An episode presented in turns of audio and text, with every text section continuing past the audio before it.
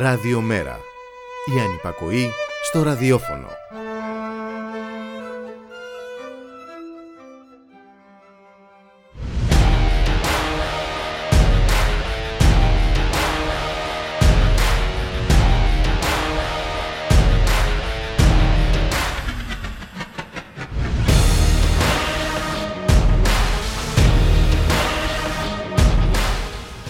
Μακεδονομάχοι, λάτρε λιψάνων, καταπιεζόμενοι που ξορκίζουν την αδυναμία τους μέσα σε στιγμές προσωρινής προσκόλλησης σε φανταχτερά τίποτα. Παραπλανημένοι μιας πλαστής ιστορίας, ένας σεσμό παπάδων. Τρικάκια που δεν ενοχλούν γιατί δεν υπογράφονται από το ρουφίκονα. Εργασίες για ένα τάφο με φώτοντα καμένα. Αναλύσεις της πλάκας, φλιναφήματα περί κρίσης του έκτοτου βασιλιά από την ιστορία. Ελικόπτερα, δυνάμεις της τάξης και της ασφάλειας για την κηδεία ενός αλλοδαπού που τον πληρώναμε ζωντανό και τώρα τον πληρώνουμε και νεκρό και φυσικά οι λεγόμενοι δημοσιογράφοι που μας κατέκλυσαν με στέματα και πρωτόκολλα. Πάντα έχουν παρούσες οι δύο Ελλάδες, αυτή η Ελλάδα όσων πάλευαν για το δίκαιο, την ισοτιμία, την ελευθερία και την εθνική ανεξαρτησία και η Ελλάδα των άλλων, των δοσύλλογων, των προσκυνητών, των υποταγμένων και των σφουγγοκολάριων.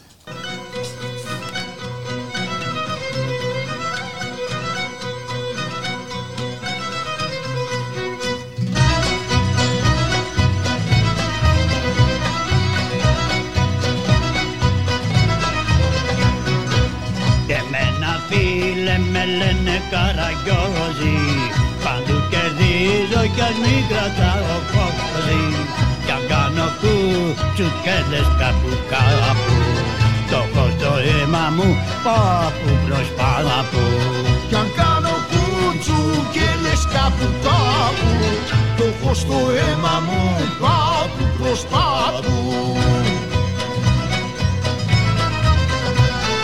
Γεια σου μάνα μου ελάς είμαι κλεπτός φουκαρά Μα δεν μοιάζω με τους άλλους τους τράνους και τους μεγάλους που έχουνε μακρύ το χέρι και κρατάνε και μαχαίρι. Ούτε μοιάζω με το μάγκα που όταν ξέρει να από φράγκα. Σήκως όλο το κατόι να πουλάει και να τρώει.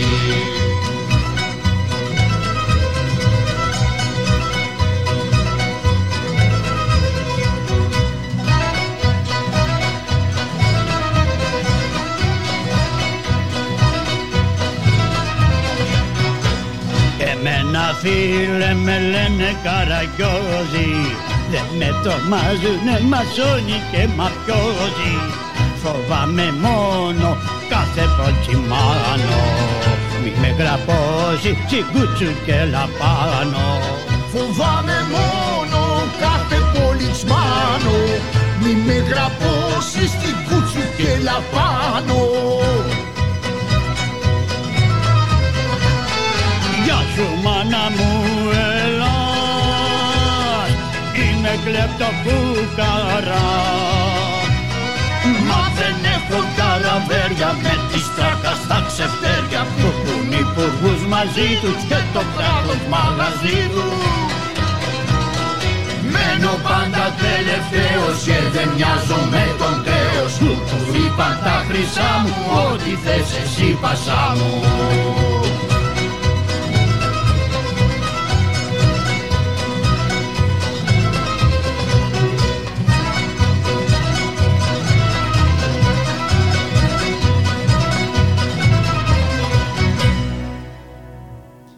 Καλό μεσημέρι και καλή εβδομάδα φίλες και φίλοι, ακροάτρες και ακροατές. Είστε συντονισμένοι στο radiomera.gr, το στίγμα της μέρας, τον ήχο Γιώργος Νομικός.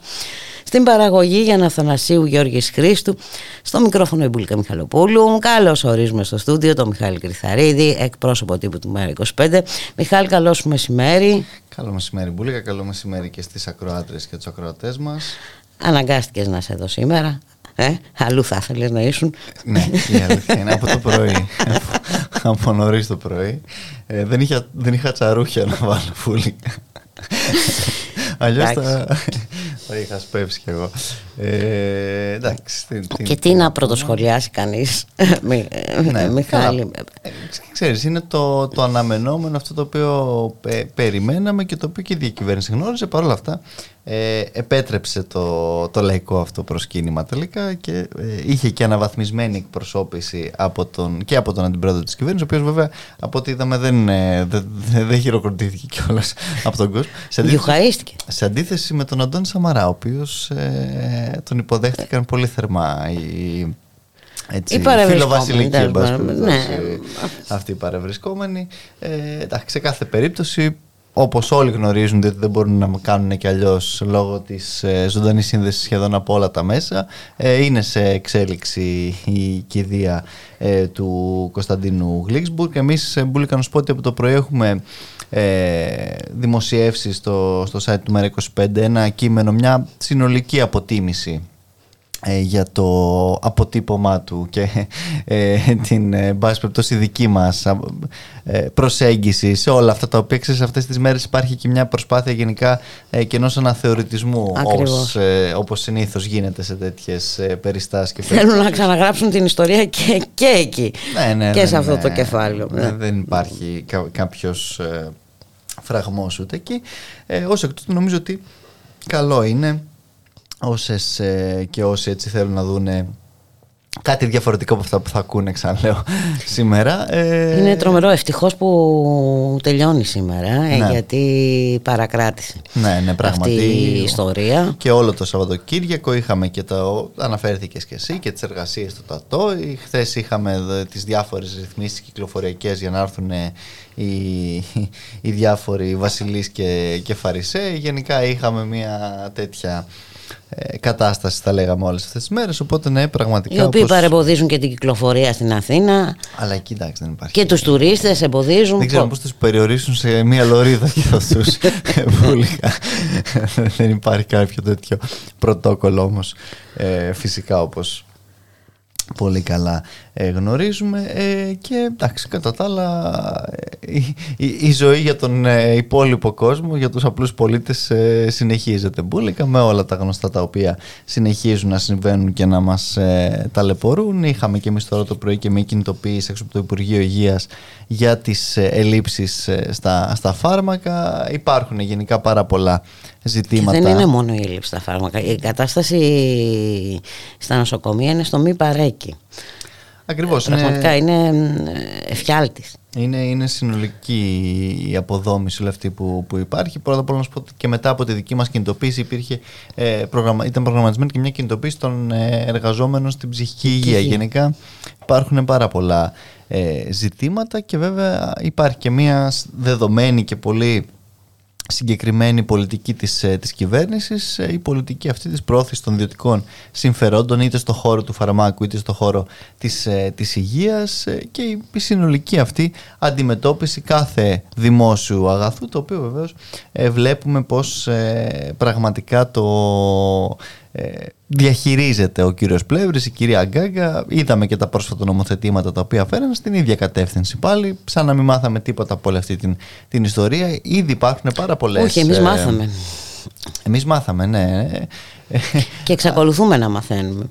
Ναι, και θα εξακολουθούμε να μαθαίνουμε μπουλικα διότι αυτή τη στιγμή υπάρχουν πάρα πολλές ε, εξάρσεις διαφόρων ε, λοιμόξεων ε, ιώσεων ε, και ούτω καθεξής υπάρχουν και στη Θεσσαλονίκη που, που έβλεπα αυτές τις, ε, τις ημέρες ε, ήδη ειδικοί κρούν τον κόδωνα του, του κινδύνου για όλη αυτή την κατάσταση για το πώς εξελίξεται και βλέπουμε και γενικά ότι όχι μόνο στην, ε, στη χώρα μας υπάρχει ε, μια τέτοια κατάσταση και λόγω αν θέλεις και της, ε, του προηγούμενου διαστήματος που είχαμε συνηθίσει όλοι με τις μάσκες και με όλα αυτά και τώρα είμαστε πιο εκτεθειμένοι έχοντας φύγει από αυτή την, ε, τη συνήθεια η οποία σε μεγάλο βαθμό βεβαίως είχε και επιρροή στο, ε, στην ανοσολογική μας έτσι, κατάσταση. Ε, και τώρα όλα αυτά και με δεδομένη και όλας παράλληλα ότι ακόμα και μέσα σε αυτές τις συνθήκες το δημόσιο σύστημα υγείας αποψηλώθηκε αντί να ενισχυθεί ε, καταλαβαίνουμε πολύ καλά ε, τι, τι σημαίνουν όλα αυτά για το, για το επόμενο διάστημα πουλικά.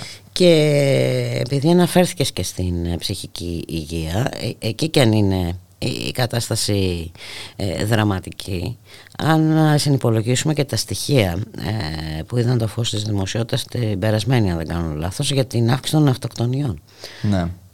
Ε, πραγματικά ήταν και αυτά σοκαριστικά στοιχεία. Που ξέρεις και όλα αυτά τα στοιχεία δεν είναι, δεν αποτυπώνουν επακριβώς την ε, πραγματική κατάσταση. Ναι και έχουν να κάνουν μπουλικά και με την ε, ψυχική υγεία που όπως είδαμε μέσα στην πανδημία παραμελήθηκε πλήρως από την ε, πολιτική της, της κυβέρνησης και ακριβώς και με τη συνολική αν θέλεις συνθήκη και την κατάσταση αυτή και του εγκλισμού και όλης αυτής της τρομοκρατία σε μεγάλο βαθμό που ζήσαμε και τότε, διότι είχε και διάφορα τέτοια, αν θες, ακόμα και βιοπολιτικά χαρακτηριστικά.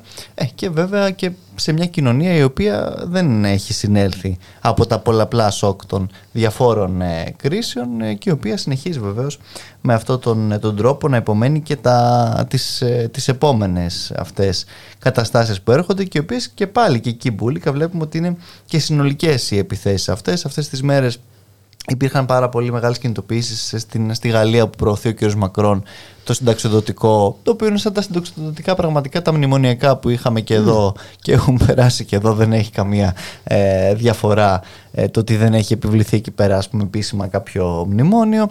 Βλέπουμε τι γίνεται στη Γερμανία παράλληλα που και αυτό έχει πολύ ενδιαφέρον πως μια κυβέρνηση με, με τη συμμετοχή των πρασίνων μέσα αυτές τις μέρες έχει ε, ξεχυθεί να μεγαλώσει τα διάφορα λιγνιτωρυχεία επιτιθέμενη με τεράστια καταστολή σε βάρος χιλιάδων διαδηλωτών που έχουν ε, βγει να διαμαρτυρηθούν απέναντι σε όλο αυτό. Την ώρα που η κυρία Μπέρμποκ ε, καθημερινά παριστάνει τον ε, εκπρόσωπο τύπου του, του ΝΑΤΟ.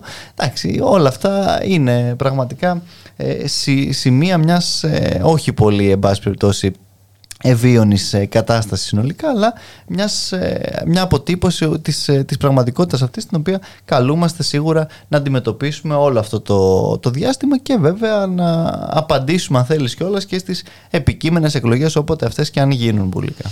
Όποτε αυτές και αν γίνουν, πολύ σωστά το πες, όποτε αυτές και αν γίνουν ο Κυριάκος Μητσοτάκης θα είναι υποψήφιος στον Εύρο. Το μάθαμε και αυτό σε μία ακόμα έξαρση ενός ακόμα ακροδεξιού ε, παραλυρήματος το οποίο εν πάση περιπτώσει έλαβε χώρα αυτές τις μέρες στη Θράκη όπου περιόδευε ο κ. Μητσοτάκης και ο οποίος όπως λες και εσύ ανακοίνωσε ότι τιμώντας αυτή την προστασία των συνόρων, η οποία επεκτείνεται και αυτή να πούμε με το φράχτη να ενισχύεται ακόμα ε, περαιτέρω όπως ε, μαθαίνουμε, ότι θα είναι υποψήφιος ε, στον Εύρο. Και έδωσε και μια συνέντευξη κιόλας χθες ο, ο Πρωθυπουργός. Ε, στον...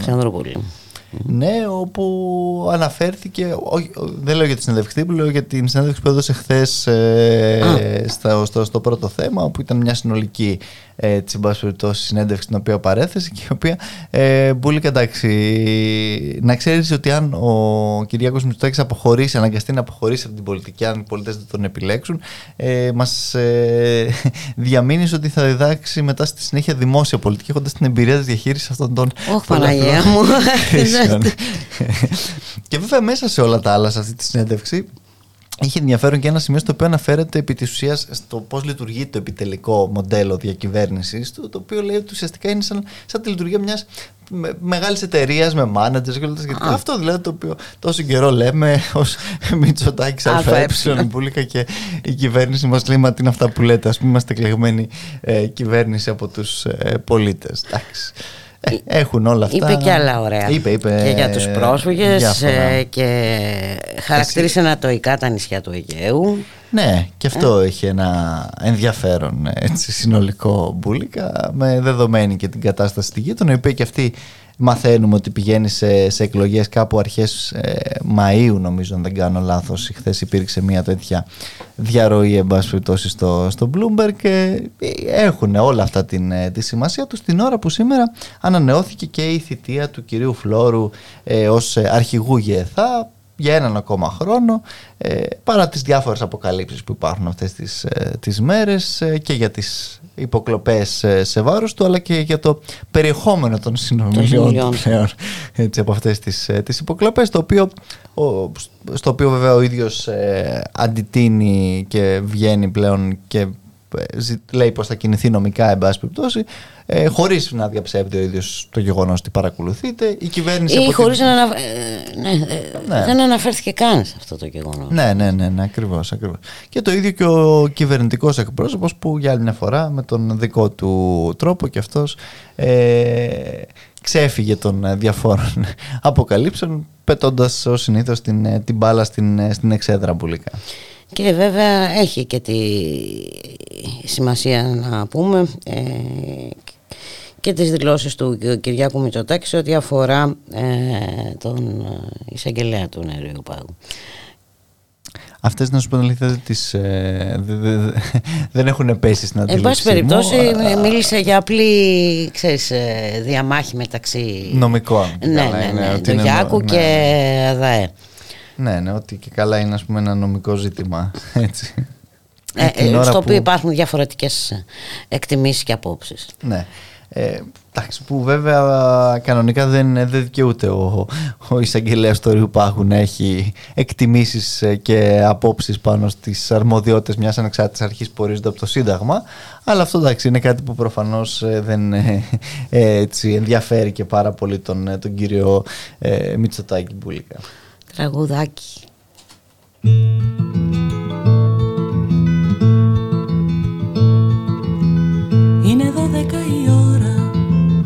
Είναι η ώρα των τρελών. Κάπου θα σε συναντήσω, κάπου θα σε βρω. Στα κελιά τους οι ανθρώποι ύπνο κάνουν ελαφρό Είναι ελεύθερη η δρόμη για κυνηγητό. Είναι δώδεκα η ώρα, είναι η ώρα των τρελών. Βραχνό γέλιο αν ακούσεις κλείσε το ρολό. Λίκε λίκε μου καλέ μου Λίκε λίκε μου είσαι εδώ. Βγαίνω από τη φωλιά μου και σε κυνηγώ. Λίκε λίκε μου καλέ μου. Λίκε λίκε μου είσαι εδώ. Είσαι η μόνη μου ελπίδα και σ' ακολουθώ. Όμορφο μου προβατάκι Τι γυρεύεις μες στο δρόμο. Είμαστε όλοι μπερδεμένοι στο δικό του νόμο Δόντια βγάζουνε τα αστέρια Νύχια φύτρωσαν στους δρόμους. Ξέφρενη νύχτα παίζει κλέφτες και αστυνόμους. Όταν πέφτει το σκοτάδι Βγαίνει ο λύκος στην πλατεία. Στη χαμένη πολιτεία και ζητά τροφή. Κλειδωμένα είναι τα ρανάκια Ζαχαρένιο το κλειδί.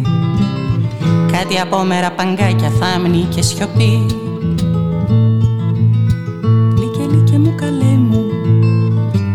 Λίκε λίκε μου είσαι εκεί. Είναι η άγρια πλευρά σου που με συγκινεί. Είναι δώδεκα η ώρα, είναι η ώρα των τρελών. Όπου ανθίζει το σκοτάδι όπου ανθίζει το σκοτάδι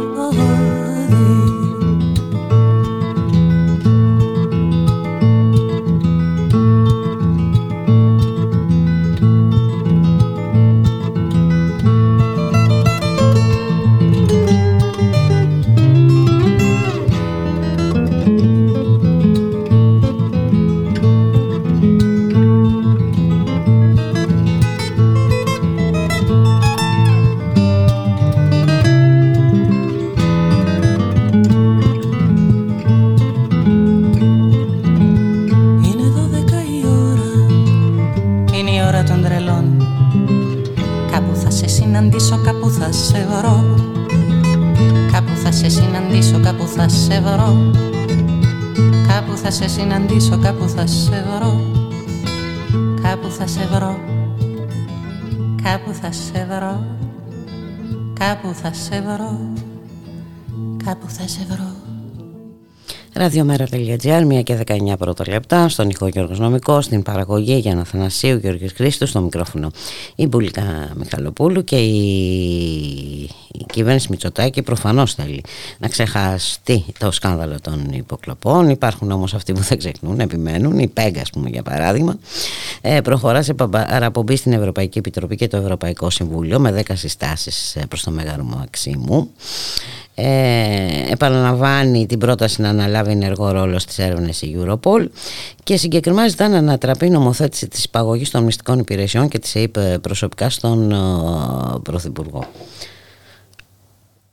Ακριβώς ε, Μπούλικα την ώρα που Βέβαια έχουμε μπαράζ, συνεχίζεται το, το μπαράζ των διαφόρων αποκαλύψεων. Ο Πρωθυπουργός να πούμε στην συνέντευξή του χθες που κλήθηκε να απαντήσει στο συγκεκριμένο ζήτημα, συνήθως δήλωσε ε, άγνοια και εν πάση περιπτώσει είπε ότι έγινε ένα λάθος στην περίπτωση του κυρίου Ανδρουλάκη αλλά ήταν ένα λάθος το οποίο ο ίδιος δεν γνώριζε και ως εκ τούτου μετά υπήρξαν διάφορες ε, κινήσεις και σε επίπεδο απομάκρυνσης προσώπων αλλά και θεσμικής ε, θωράκισης. Η θεσμική θωράκιση βέβαια για την οποία μιλάει είναι αυτή την οποία τώρα επικαλείται ο κ. Ντογιάκος με τη σχετική γνωμοδότηση την οποία έβγαλε και από εκεί και έπειτα ε, ανέφερε κιόλας ο Πρωθυπουργός ότι αγαπάει την, ε, την ευθύνη κατά την Καζαντζάκιο κιόλας.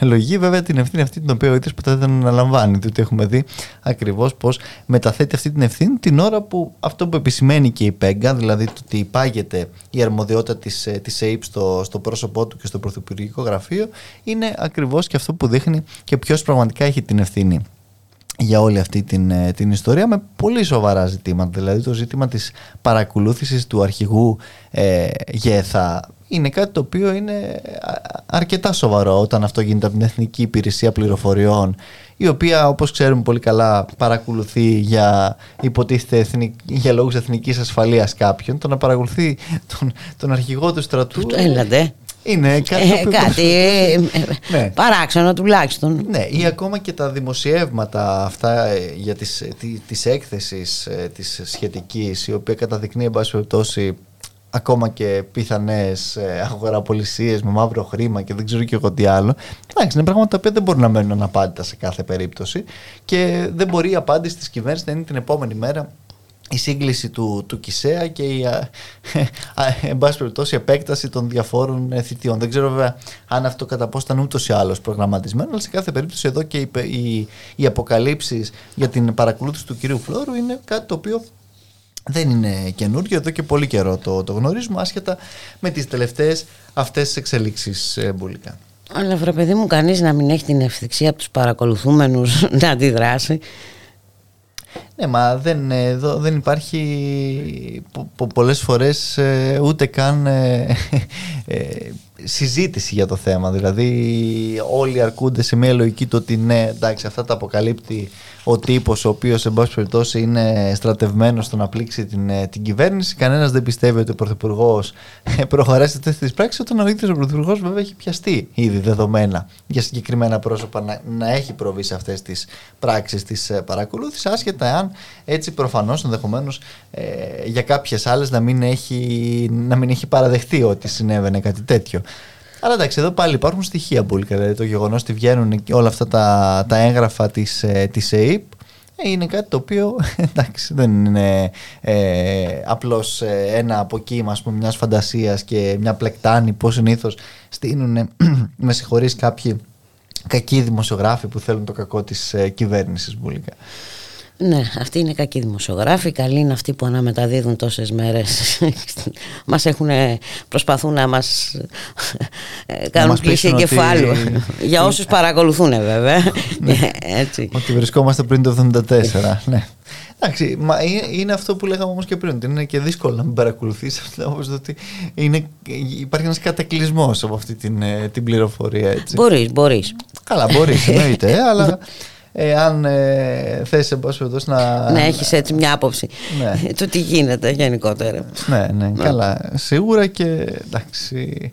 Ξέρεις, είναι πραγματικά τρομερό μπουλκο ότι συζητάμε ας πούμε ακόμα εν έτη ας πούμε 2023 σε ευρωπαϊκές ε, χώρες ε, για, την, για τη μοναρχία ως κάτι το, το υπαρκτό έστω και για κάποιες ε, χώρες ας πούμε. Είναι, είναι πραγματικά τρομερό ας πούμε αυτό και δείχνει ακριβώς και πόσο δεν εξελίχθηκε τελικά αυτή η δημοκρατία στην, ε, στην Ευρώπη και όχι μόνο και που, που οδεύει και όλα όταν βλέπουμε διάφορους τέτοιους ε, νοσταλγούς να βρίσκουν ε, ευκαιρία ε, να θυμηθούν εν πάση περιπτώσει και να αναπολύσουν ε, την, την εποχή των τίτλων ευγενιών και, και διακρίσεων έτσι.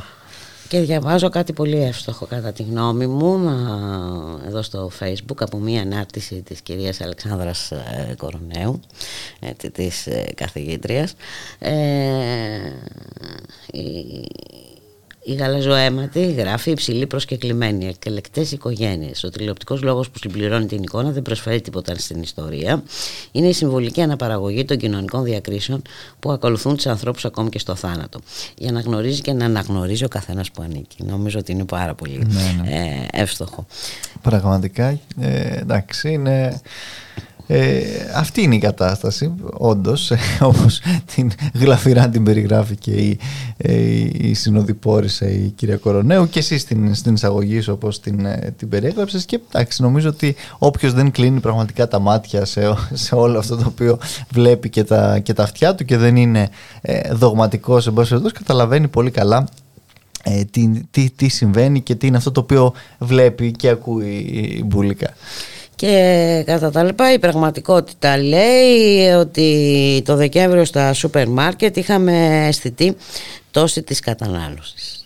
Αλλά κατά τα άλλα η κυβέρνηση μας λέει ότι με το καλάθι έχει λύσει έτσι το πρόβλημα. Έρχεται και το ΠΑΣ τώρα. Ε, έρχεται το Φεβρουάριο σιγά σιγά. Έρχεται και αύξηση αποτοκίων από ό,τι διαβάζω. Έρχεται. Γιατί ε, η Ευρωπαϊκή Κεντρική Πρέπει να περιορίσει τον πληθωρισμό τώρα. Καταλαβαίνεις. Είναι αυτή είναι το νέο πρόβλημα το οποίο έχει να διαχειριστεί η, η Ευρωπαϊκή Ένωση, η οποία και αυτή σήμερα να πούμε ότι συνεδριάζει και το, το Eurogroup, αύριο το, το ECOFIN. Θα πάει ο κύριος Σταϊκούρα εκεί. Καλά, ούτως ή άλλως τώρα, επειδή είναι και δεδομένη ε, η, η εκλογική περίοδος και ο, ο κύριος Μητσοτάκης θες πάλι στην συνέντευξη του είπε ότι είτε τον Απρίλιο είτε τον Μάιο δεν έχει αποφασίσει ακόμα. Εκεί πάντως τις τοποθετεί τις πρώτες εκλογές. Ε, ότι εντάξει σε κάθε περίπτωση ξέρουμε ότι μέχρι τις εκλογές ακούμε για τις αυξήσεις των μισθών ακούμε όλα αυτά τα διάφορα τα οποία έρχονται. Το pass, το, το food pass αυτή η φοβερή και τρομερή ε, στήριξη των, ε, των νοικοκυριών ε, κατά τα άλλα ξέρουμε όμως ότι μετά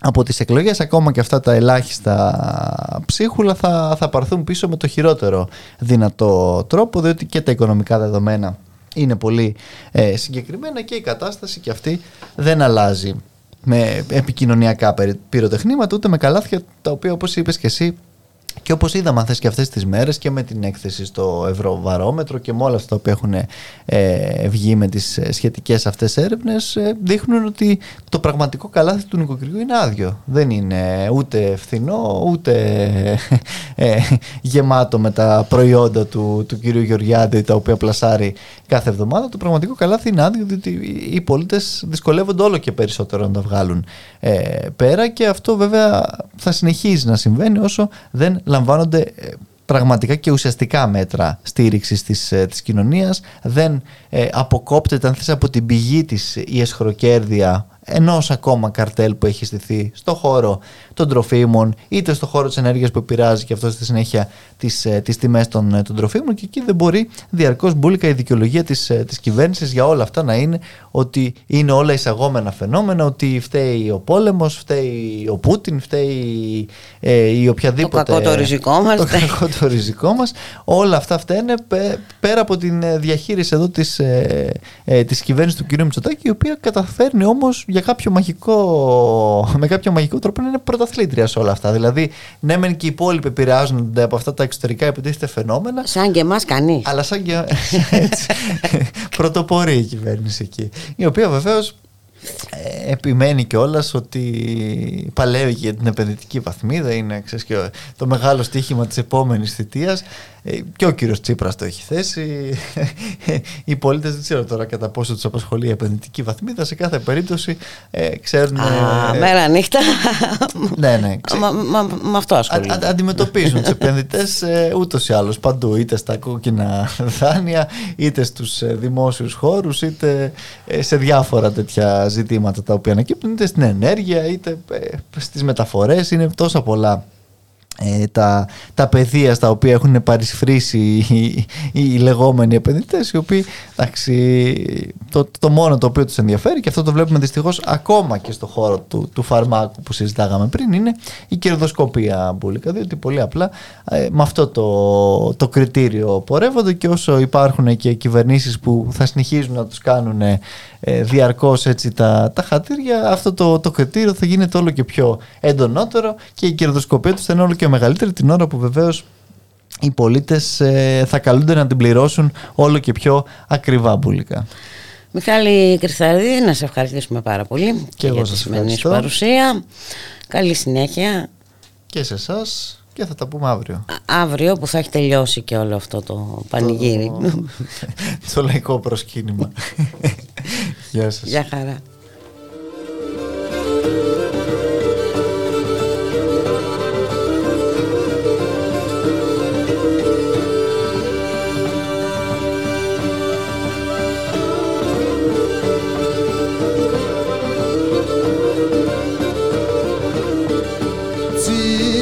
Περαζόμενους καιρούς που οι Έλληνες ορίζα κι όπου δεν είχε πιστεί το στεμέλιο μηδερίζα τότε μια αγάπη πιστική στον κόσμο φανερώθηκε. Γράφει μέσα στην καρδιά κι ουδέ ποτέ τζιλιώθη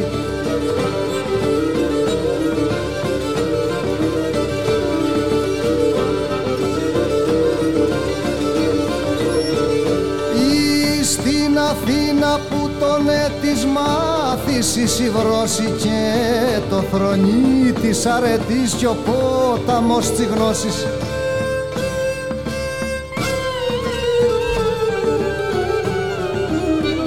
Ρίγας μεγάλος όριζε την άξα χώρα εκείνη Ρακλή τον ελεγασί και ξακουστός γίνει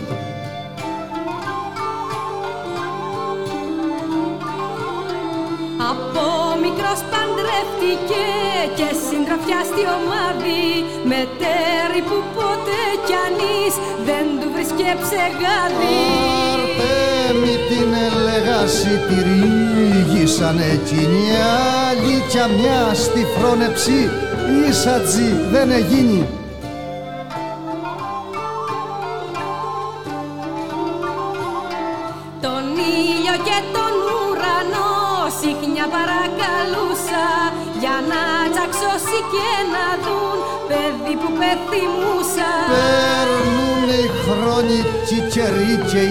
ρίγησα εγαστρώθη κι ο ρίγας απ' το λογισμό και βάρος ελιτρώθη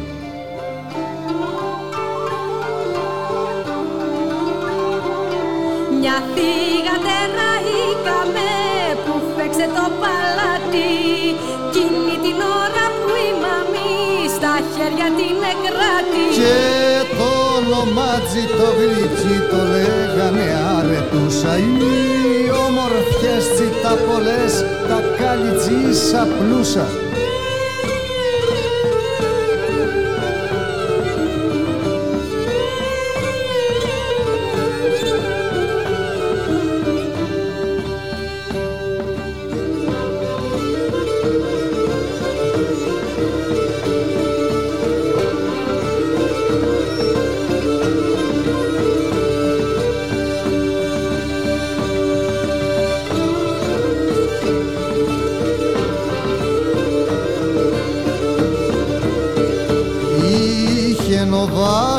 βασιλιός πολλούς με φρονέψει και πλουτισί βουλατόροι του τα νέοι πιστεμένοι τούτη μα πολλούς είχε να κρύβω πάντα στη συντροφιά του ένα όπου παίζω στρατό εκράζα το όνομά του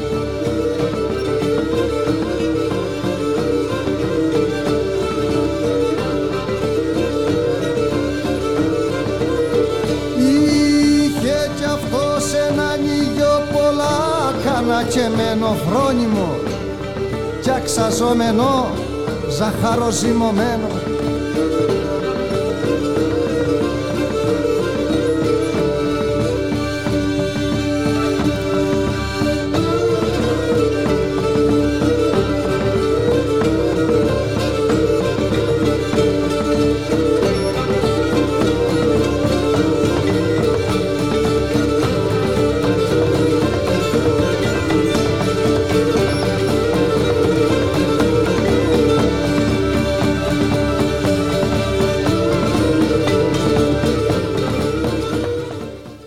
Ραδιομέρα.gr, η ώρα είναι 1 και 34 πρώτα λεπτά. Στον ήχο Γιώργος Νομικός, στην παραγωγή Γιάννα Θανασίου, Γιώργης Χρήστου.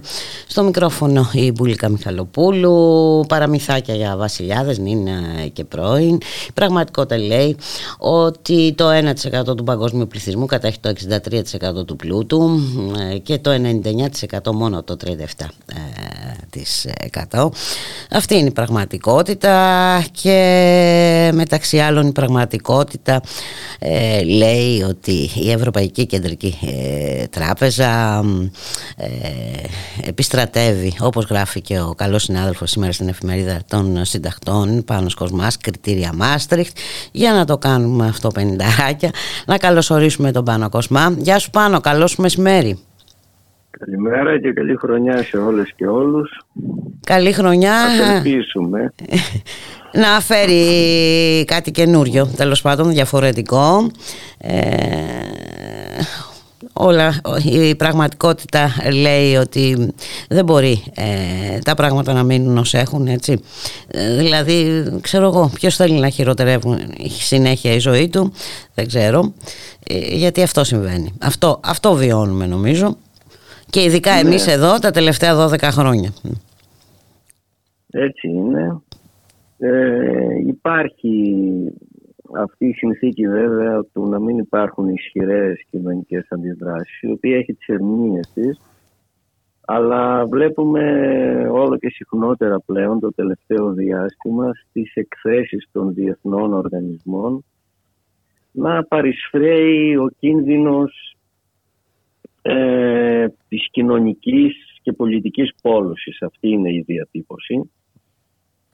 Ε, παρουσιάζεται ως κίνδυνος, δηλαδή στην πραγματικότητα να παρισφρέει η εκτίμηση ότι ε, κάποια στιγμή οι κοινωνίες θα αντιδρασουν και ότι αυτό θα φέρει και πολιτικές ανατροπές, αναπόφευκτα όπως γίνεται πάντα και άρα πρέπει να προετοιμαζόμαστε γι' αυτό.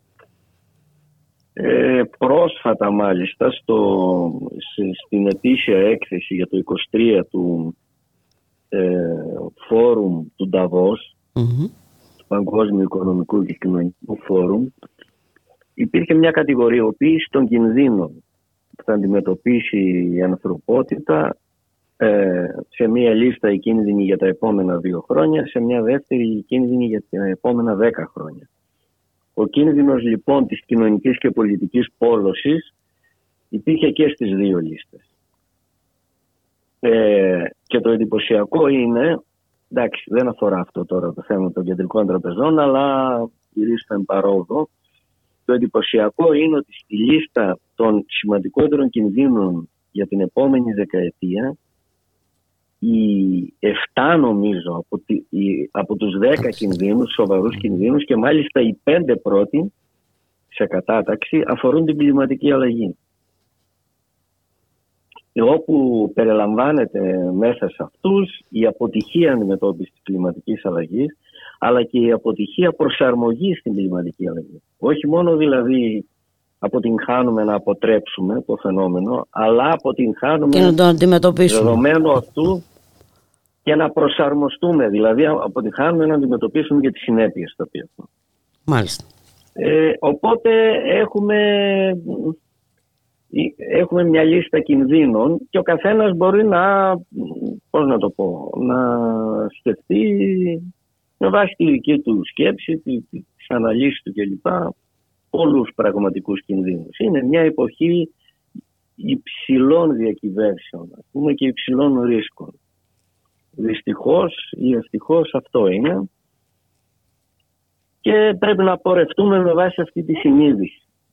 πρόκειται περί αυτού, ότι δεν πρόκειται για μια μπόρα ξαφνική, δεν πρόκειται για μια κρίση δύο-τριών ετών που θα περάσει και θα έχουμε μια νέα περίοδο ανάπτυξης και μετά με βάση το θεώρημα ότι κά, κά, κάποια ψίχουλα θα πέσουν από το πλούσιο τραπέζι των ισχυρών ώστε να ε, έχουν το δικό τους μερίδιο από την ανάπτυξη, έστω ισχνό και εργαζόμενοι κλπ.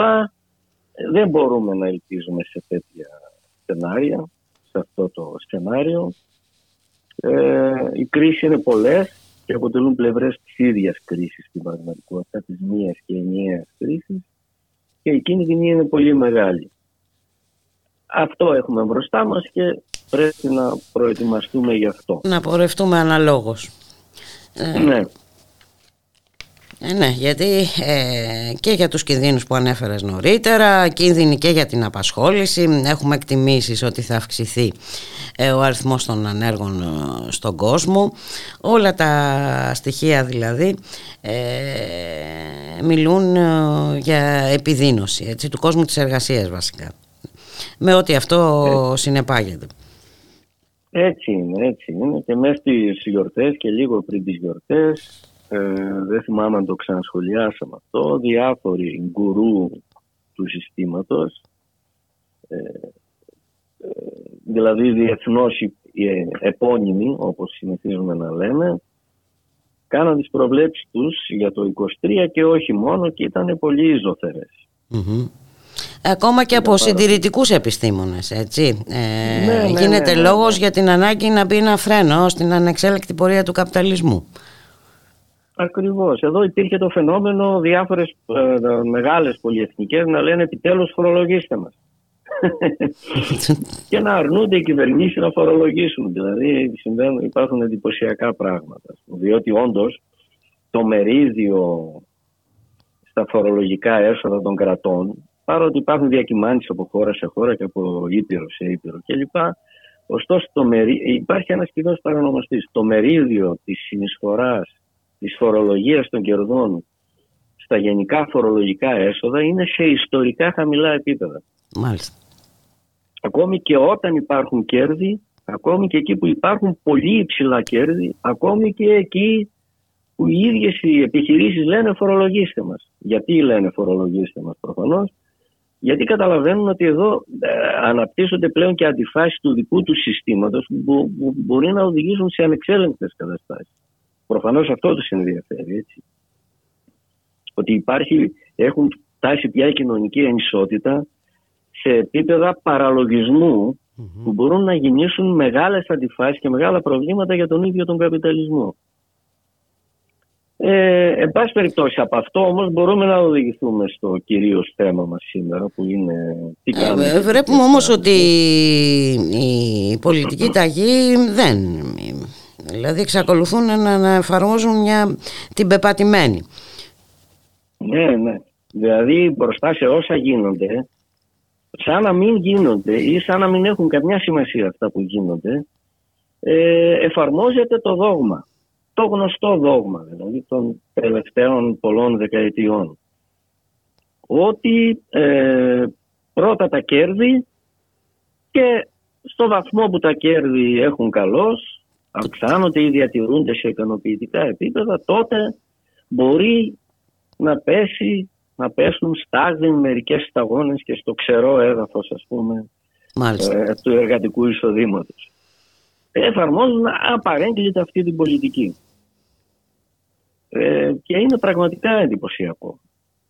Ε, ο καπιταλισμός αισθάνεται πια δηλαδή ότι παίζει αισθάνεται ότι δεν τον υποχρεώνει κάτι να συζητήσει τους όρους έστω και ενός πολύ ισχνού ε, πώς να το πούμε, κοινωνικού συμβολέου που λέγαμε παλιότερα. Μάλιστα. Παντοδύναμος αισθάνεται λοιπόν. Ναι. ναι. Και πορεύεται έτσι. Και έχει επίσης μάθει από την πείρα των τελευταίων ετών η οποία δεν θα τον προδώσει κάποια στιγμή αλλά προς το παρόν ισχύει ότι ε, ό,τι και αν γίνει και κρίσεις να υπάρξουν, θα τις μαζέψουμε στο τέλος. Και θα στείλουμε το λογαριασμό εκεί που τον στέλνουμε πάντα. Συνήθως, ναι. Ναι, στους συνήθεις υπόπτους. Λοιπόν, θα στείλουμε το λογαριασμό στους εργαζόμενους. Είναι δηλαδή ο αποσβεστήρας των κραδασμών του συστήματος οι εργαζόμενοι. Είναι το αμορτισέρ ε, για όλους τους πιθανούς κραδασμούς. Λοιπόν, και η πείρα τους λέει ότι ήρθε πανδημία τα καταφέραμε με την ίδια μέθοδο. Ήταν η κρίση το 8, τα καταφέραμε με την ίδια μέθοδο. Έχουμε τώρα την ενεργειακή και όλα αυτά. Ε, δεν μπορεί, θα τα καταφέρουμε με την ίδια μέθοδο. Ε, η αλήθεια είναι ότι δεν πιέζονται και από το αντίπαλο στρατόπεδο. Δεν υπάρχει μια αριστερά και ένα κίνημα που να βάζουν πιέσεις και να δημιουργούν την αίσθηση κινδύνων Αυτό καταλαβαίνει ο καπιταλισμός. Στο Μεσοπόλεμο υπήρχε αυτή η αίσθηση. Υπήρχε η σοβιετια έστω και αν είχε μπει πια από ένα σημείο και μετά σε κατάσταση εκφυλισμού το εγχείρημα ε, και υπήρχε και, και ισχυρή αριστερά και ισχυρό εργατικό κίνημα. Οπότε υπήρχε ο κίνδυνος. Και αυτός ο κίνδυνος εξανάγκαζε ε, σε προσαρμογές, σε συμβιβασμούς.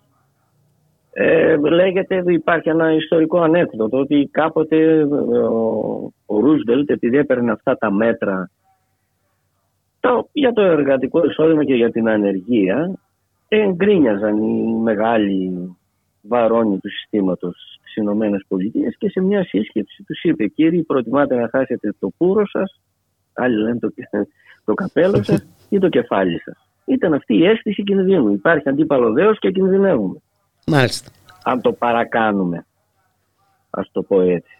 Σήμερα δεν υπάρχει η αίσθηση του αντίπαλου δέους. Υπάρχει η αίσθηση ότι παίζουμε μόνοι μας και όπως και να έχει θα κρατάμε τα κέρδη ψηλά, θα προστατεύουμε τα κέρδη και αν τώρα πέφτει και κάποιο ψίχουλο στους από κάτω έχει καλός. Θα είναι, αυτή θα είναι μονίμως το αμορτισέρ, δηλαδή ο αποσβεστήρας των κραδασμών. Είναι μια τέτοια πολύ στενάχωρη και κατάσταση που προκαλεί θλίψη και η οποία όπως έχουμε και άλλες φορές σχολιάσει περιμένει μια απάντηση. Ε, ναι, εντάξει, μικρές ε, απαντήσεις ε, υπάρχουν εδώ και εκεί Έχουμε διάσπαρτες. Υπάρχουν και μικρές και μεγάλες, αλλά είναι διάσπαρτες. Εντάξει. Ε, είναι διάσπαρτες και δεν έχουν φτάσει σε εκείνο το σημείο συστηματικότητας, συνοχής και πολιτικής εκπροσώπησης ώστε να, να θεωρούνται Τώρα όλοι αυτοί που προβλέπουν ε, ότι υπάρχει ο κίνδυνος της κοινωνικής και πολιτικής πόλωσης δεν τον μεταφράζουν οπωσδήποτε σε κίνδυνο από τα αριστερά. Ε, μπορεί να σημαίνει και κίνδυνο ε, από φαινόμενα τύπου τραμπισμού. Μπορεί να σημαίνει και κίνδυνο από ανεξέλεγκτες εκδηλώσεις ε, κοινωνικές που θα έχουν και κάπως καταστροφικό και δεν θα οδηγούν απαραίτητα κάπου. Ε, περιέχει όλες αυτές τις παραμέτρους δηλαδή αυτός ο κίνδυνος που τον συνοψίζουν στη φράση κοινωνική και πολιτική πόλος. Ε, και δεν, δεν σημαίνει κατά ανάγκη ένας κίνδυνος από τα αριστερα Σημαίνει και αυτό βέβαια έτσι. Αλλά ε, δεν είναι αυτός ο προφανής κίνδυνος αυτή τη στιγμή που θα εξανάγκαζε τους εκπροσώπους του συστήματος να υποκύψουν σε εκβιασμούς, να καταστρώσουν σχέδια για κοινωνικά συμβόλαια, για την εξασφάλιση της κοινωνικής ειρήνης κλπ. Δεν νιώθουν τέτοιο κίνδυνο. Μάλιστα. Αυτή είναι η πικρή αλήθεια. Αυτή είναι η αλήθεια και να έρθουμε τώρα και σε αυτό που γράφει σήμερα στην εφημερίδα των συνταχτών. Τι θα έχουμε νέα αύξηση των επιτοκίων ε, πάνω; Λοιπόν, εδώ γίνεται το εξής. Λοιπόν, υπάρχει μια παράδοξη εικόνα ενώ ο πληθωρισμός πέφτει και στις Ηνωμένες Πολιτείες και στην Ευρώπη, ο συνολικός πληθωρισμός, αυτό δεν σημαίνει βέβαια ότι πέφτουν οι τιμές, αυτό είναι μια άλλη Είναι άλλη ιστορία αυτή, ναι. Ναι, ναι, ναι. Αλλά πέφτει ο συνολικός πληθωρισμός ε, και ενώ υπάρχουν ενδείξεις ότι και οι οικονομίες και στις δύο πλευρές του Ατλαντικού είναι στα πρόθυρα της ύφεσης και σίγουρα είναι σε επιβράδυνση η οποία θα κορυφωθεί το 2023. Οι κεντρικές τράπεζες εμφανίζονται και μάλιστα περισσότερο πλέον η Ευρωπαϊκή Κεντρική Τράπεζα σε σχέση με την αντίστοιχη Αμερικανική εμφανίζονται ε, αποφασισμένες να συνεχίσουν την πορεία αύξηση των επιτοκίων. Μάλιστα. Ε, και μάλιστα φαίνεται εκεί σαν να διαφωνούν με τις αγορές οι οποίες ε, δεν θέλουν βέβαια περαιτέρω αύξηση των επιτοκίων και μόλις είδαν τα δείγματα υποχώρησης του πληθωρισμού άρχισαν να τιμολογούν όπως λένε, δηλαδή να εντάσσουν στις υποθέσεις και τις προσδοκίες τους ότι θα, θα μειωθεί και ο ρυθμός αύξησης των επιτοκίων. Θα χαλαρώσει δηλαδή και, και αυτό.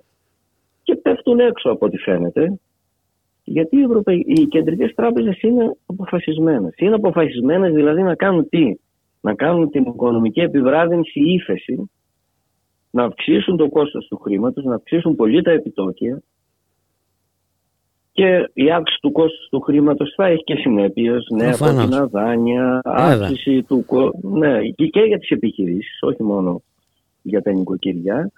Και γίνεται μια μεγάλη συζήτηση γιατί το κάνουν αυτό. Γιατί ειδικά η Ευρωπαϊκή Κεντρική Τράπεζα που όταν η Αμερικανική άρχισε την πορεία αύξησης των επιτοκίων ακολουθούσε διστακτικά και κατά κάποιο τρόπο εξαναγκασμένη για να μην στερήσει, για να μην υποτιμηθεί πολύ το ευρώ κλπ.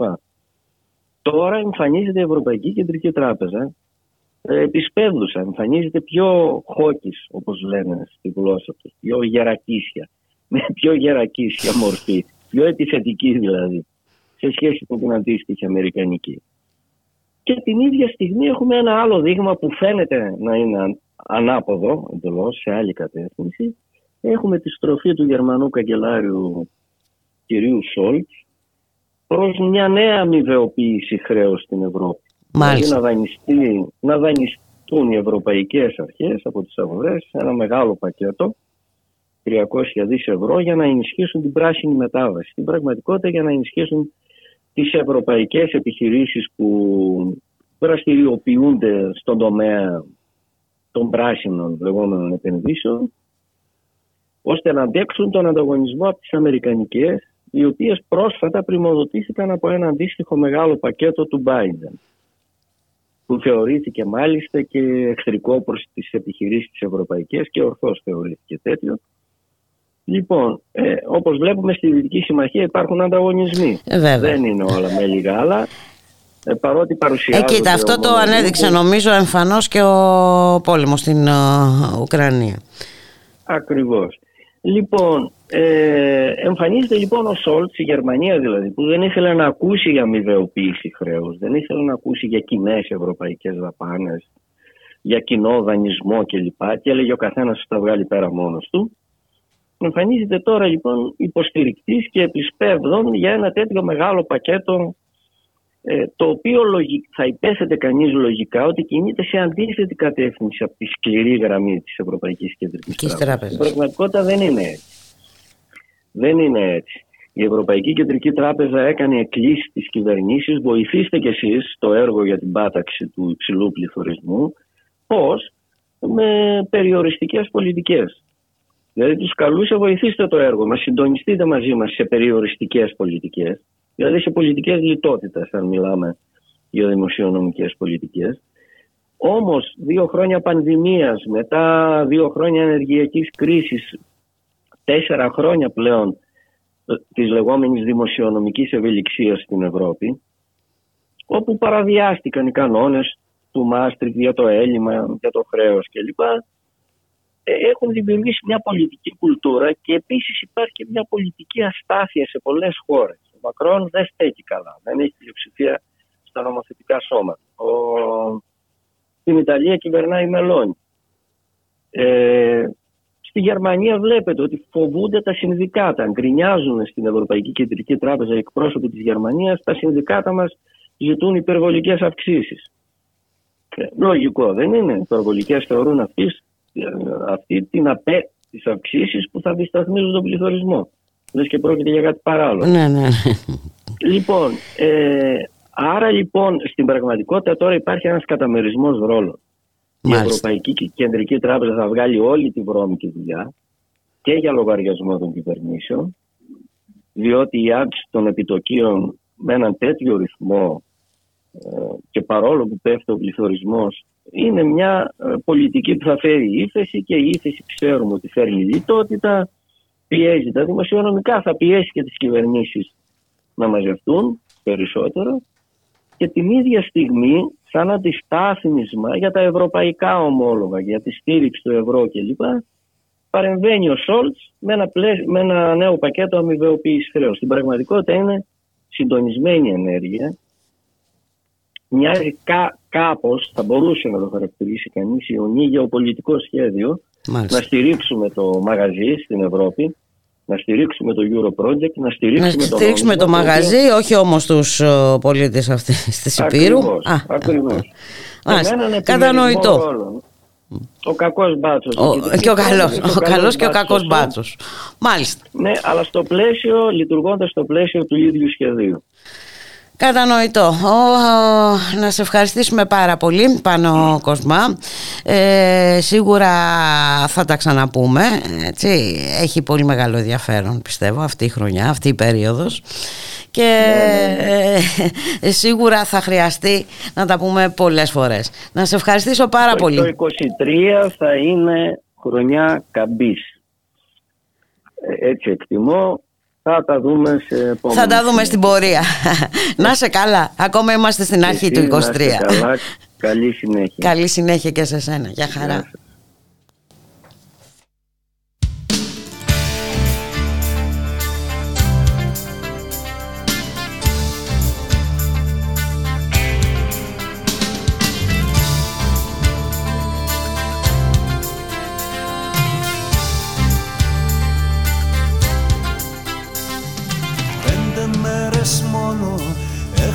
Σε πω και μου λείπεις, μου λείπεις, μου λείπεις.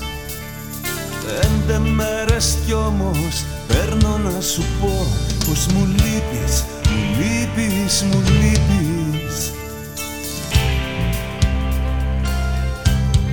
Κι άλλο δεν μπορώ. Κλείνω κι έρχομαι, έρχομαι, φτάνω. Με το πρώτο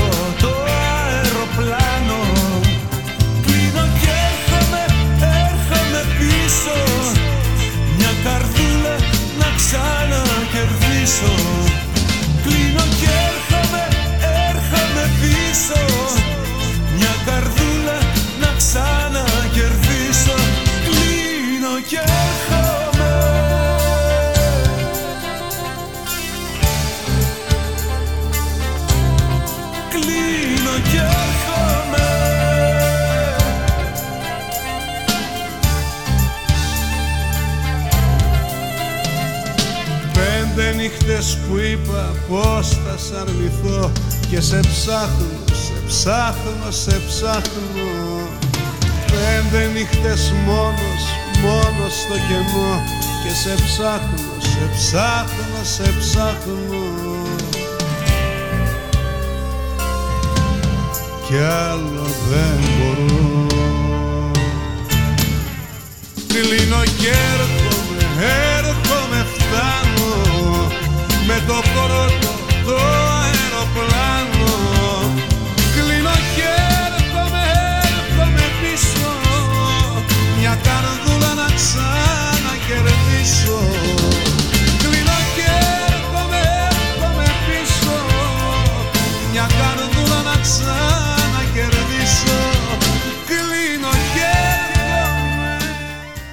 Ραδιομέρα.gr Στον ήχο Γιώργος Νομικός Στην παραγωγή Γιάννα Θανασίου Γιώργης Χρήστου Στο μικρόφωνο η Μπουλίκα Μιχαλοπούλου Και φυσικά το Ραδιομέρα δεν μπορούσε να λείπει Από αυτό το πανηγύρι με βασιλιάδες, παπάδες Νοσταλγούς Ενός καταδικασμένου παρελθόντος. Αυτή την ώρα βέβαια Τη τιμητική του έχει το καμένο τατόι ε, Προς εκεί οδεύει λοιπόν όλο ε, Η ισορρός του έκτοτου Κωνσταντίνου Γλίξπουργκ ε, πάμε όμως να καλωσορίσουμε τον κύριο Γιώργο Θαλάσση, κάτοικο Τατοίου, εκπαιδευτικό, πρώην Γενικό Γραμματέα της Βουλής. Γεια σας κύριε Θαλάσση. Γεια σας, τι κάνετε; Καλά, εσείς τι κάνετε; καλά, καλά, είμαι, Είμαι στην πόρτα και περιμένω μαζί με ένα περιπολικό. Α, ε, ε, σας κάνει, σας συνοδεύει το περιπολικό. Καφέδες έχετε φτιάξει για να υποδεχτείτε; περιπολικό, ε, περιπολικό έχουμε από το πρωί στην πόρτα. Μάλιστα. Αλλά γενικώς το βράδυ ανέβαιναν πάρα πολλά περιπολικά και πολλά ελικόπτερα ακούγονταν. Αλλά και σήμερα συνέχεια και τώρα συνέχεια ανεβαίνουν, κατεβαίνουν περιπολικά και αστυνομικοί σε μηχανές και άλλα οχήματα χωματουργικά της αστυνομίας. Δεν μπορώ να καταλάβω τι πρόκειται να κάνουν τέτοια ώρα. Α, δεν έχουν τελειώσει τις χωματουργικές εργασίες, ε, ακόμη. Ποιος ξέρεις, δεν ξέρω τι, τι άλλο μπορεί να κάνει. Μπορεί να κολλήσει κανένα αυτοκίνητο στις λάσπες και να το ξεκολλήσουν. Ε, εντάξει, το χιούμορ σώζει σίγουρα, κύριε Θαλάσση. Πάντως την αναμετάδοση της ε, κηδείας δεν την έκανε όπως ελπίσατε ο Αλέξης Κοστάλας, έτσι. Όχι, δεν την έκανε δυστυχώς. Γιατί δεν έβγαλε τόσο γέλιο όσο περίμενα. Ε, εντάξει, τι να πούμε τώρα. Ε, ε, φαντάζομαι ότι από στιγμή σε στιγμή θα περάσει, θα περάσει η σωρός, θα περάσει η σωρός και θα ακολουθήσει ο σωρός.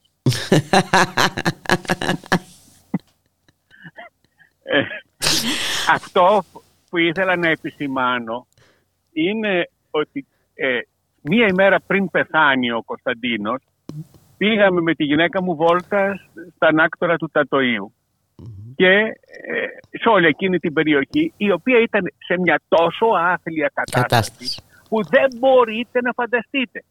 Και δεν γινόταν τίποτα. Και έλεγα, μα αφού πρόκειται να πεθάνει, θα πεθάνει από στιγμή σε στιγμή, θα τον θάψουν εδώ δεν μπορούν λίγο κάτι να, να νοικοκυρέψουν. Δεν με ένοιαζε εμένα ναι, για, να νοικοκυρέψουν για την κηδεία. Με ένοιαζε το γενικότερο νοικοκύρεμα της περιοχής από το οποίο θα κερδίζαμε όλοι. Δεν μπορείτε, δεν μπορείτε να φανταστείτε την αθλειότητα που υπάρχει μέσα στο πρώην βασιλικό κτήμα, το νυν κτήμα αλλά και στη γύρω περιοχή. Μόνο αν έρθει κάποιος και το δει με τα μάτια του θα μπορέσει να καταλάβει αυτό το μεγαλείο της φρίκης. Μάλιστα. Αλλά τέλος πάντων. Και, και βέβαια της φρίκης η οποία προϋπήρχε, έτσι. Ε, ε εντάξει. Το, ε.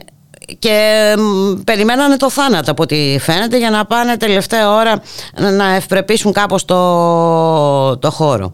Κάπως έτσι δεν, δεν είναι, κύριε Θαλάσση. Δεν ευπρεπίζεται με τίποτα. Απλώς ευπρεπίστηκε, κάνανε πράγματα για να έχουν εκείνη την άνεση να πούν ότι ευπρεπίστηκε.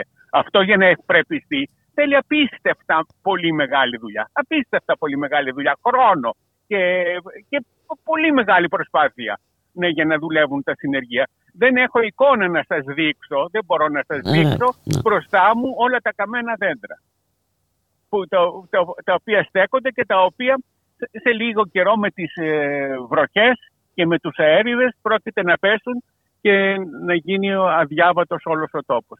Είναι ένα έσχος αυτό το οποίο επικρατεί, αλλά γενικώς που δεν επικρατεί έσχος στην Ελλάδα. Σας μιλάω με τόσο θυμό, αλλά σας διαβεβαιώ ότι ο θυμός είναι πηγαίος. Ναι. Τέλος πάντων. Ε, ο θυμός... Δεν θα έχετε χρόνο. Έχω, έχω, ε, έχω χρόνο κύριε Θαλάσση και όπως πολύ σωστά ε, υπογραμμίσατε ε, η, η αθλειότητα δεν αφορά μόνο το τατόι αλλά είναι και αυτό ένα, ένα δείγμα. Έτσι. και πώς αντιμετωπίζονται τα, τα πράγματα. Και από τη μία ε, βλέπουμε αυτό που περιγράφεται και από την άλλη ακούμε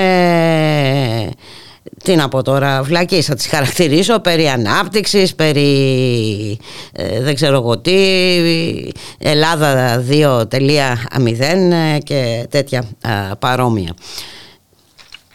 Και δεν ξέρω σε τι προσέφερε τώρα ή όλο αυτό το πανηγύρι που... Ε, προσέφερε, προσέφερε. Προσέφερε πολύ μεγάλες υπηρεσίες διότι οι, ψηφο, οι, οι, οι βασιλόφρονες ψηφοφόροι της mm. Νέας Δημοκρατίας δεν πρέπει να χαθούν, ψήφοι είναι. Μάλιστα. Μην το, μην, μην το ναι, από την άλλη φαίνεται καθαρά τώρα ότι ε, εντάξει δεν στέκει πουθενά αυτό το αφήγημα περί κεντρώου ε, αναφέρομαι στον Κυριακό Μητσοτάκη και βέβαια ε, στους είναι αυτό όπως τον Υπουργό Εσωτερικών ας πούμε. Ε, ναι, μισό λεπτό. Ναι, ε, τι έγινε, το περιπολικό, ανέλαβε δράση. Εγώ, εγώ κάτι έκανα δική μου αυλεψία.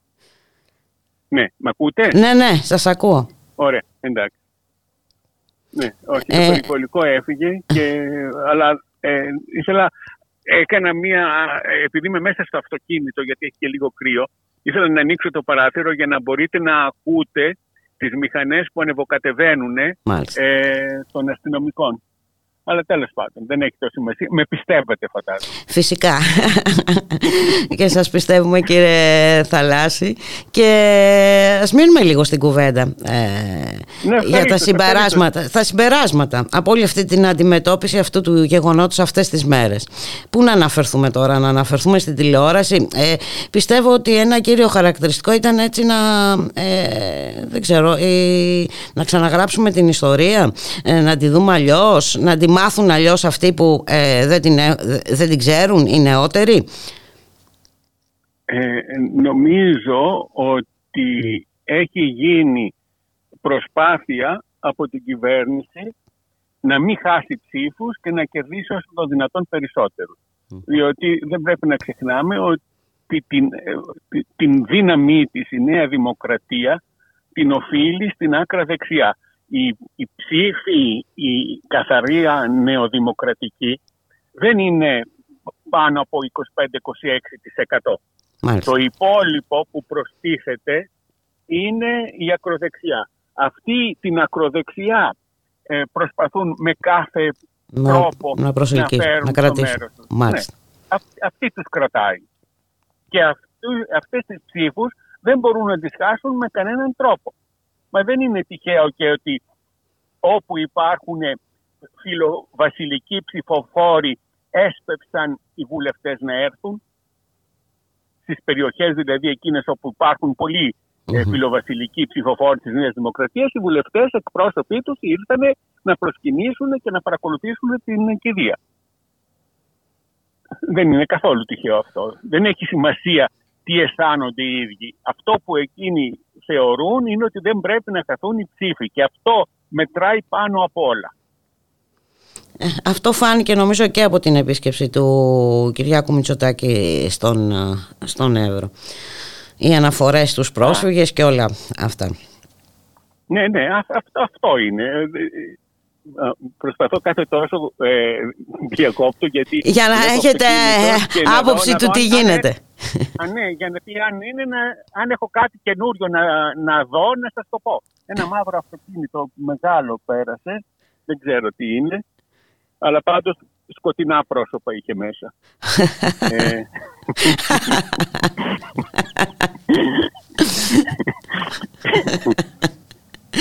εγώ έχω ζήσει και την κηδεία της Φρυδερίκης. Α, γιατί μάλιστα. Α, Α, τότε δεν μπορείτε να φανταστείτε τι γινότανε. Γέμισαν οι λόφοι, τα βουνά, οι κάμποι τριγύρω από ανθρώπους με, ε, που ήρθαν από όλη την επαρχία με καπέλα με το στέμα, με θηρεούς, με, κοιμόντουσαν στο ύπεθρο. Φλεβάρι μήνα μέσα στο κρύο, γιατί δεν απαγορευόταν τότε η προσέλευση. Αν θυμόσαστε είχαν έρθει... δεν θυμάμαι. βέβαια, πολύ νεότεροι, Ε, Ευτυχώς για μένα. νεότεροι. Ναι. ε, τότε όλοι οι, οι βασιλείς και η, η βασιλική οικογένεια είχαν έρθει στο αεροδρόμιο Τατοΐου και από το αεροδρόμιο Τατοΐου πήγανε κατευθείαν στο κτήμα Τατοΐου, δηλαδή μικρή απόσταση με αυτοκίνητα, εκεί έγινε η κηδεία και η ταφή. Όλος ο κόσμος λοιπόν από την επαρχία είχε έρθει εδώ δύο μερόνυχτα πριν ε, και σκαρφάλωναν από παντού, τους έβλεπες παντού μπροστά σου για να πάνε να, να δουν τη βασίλισσά τους και να την αποχαιρετήσουν.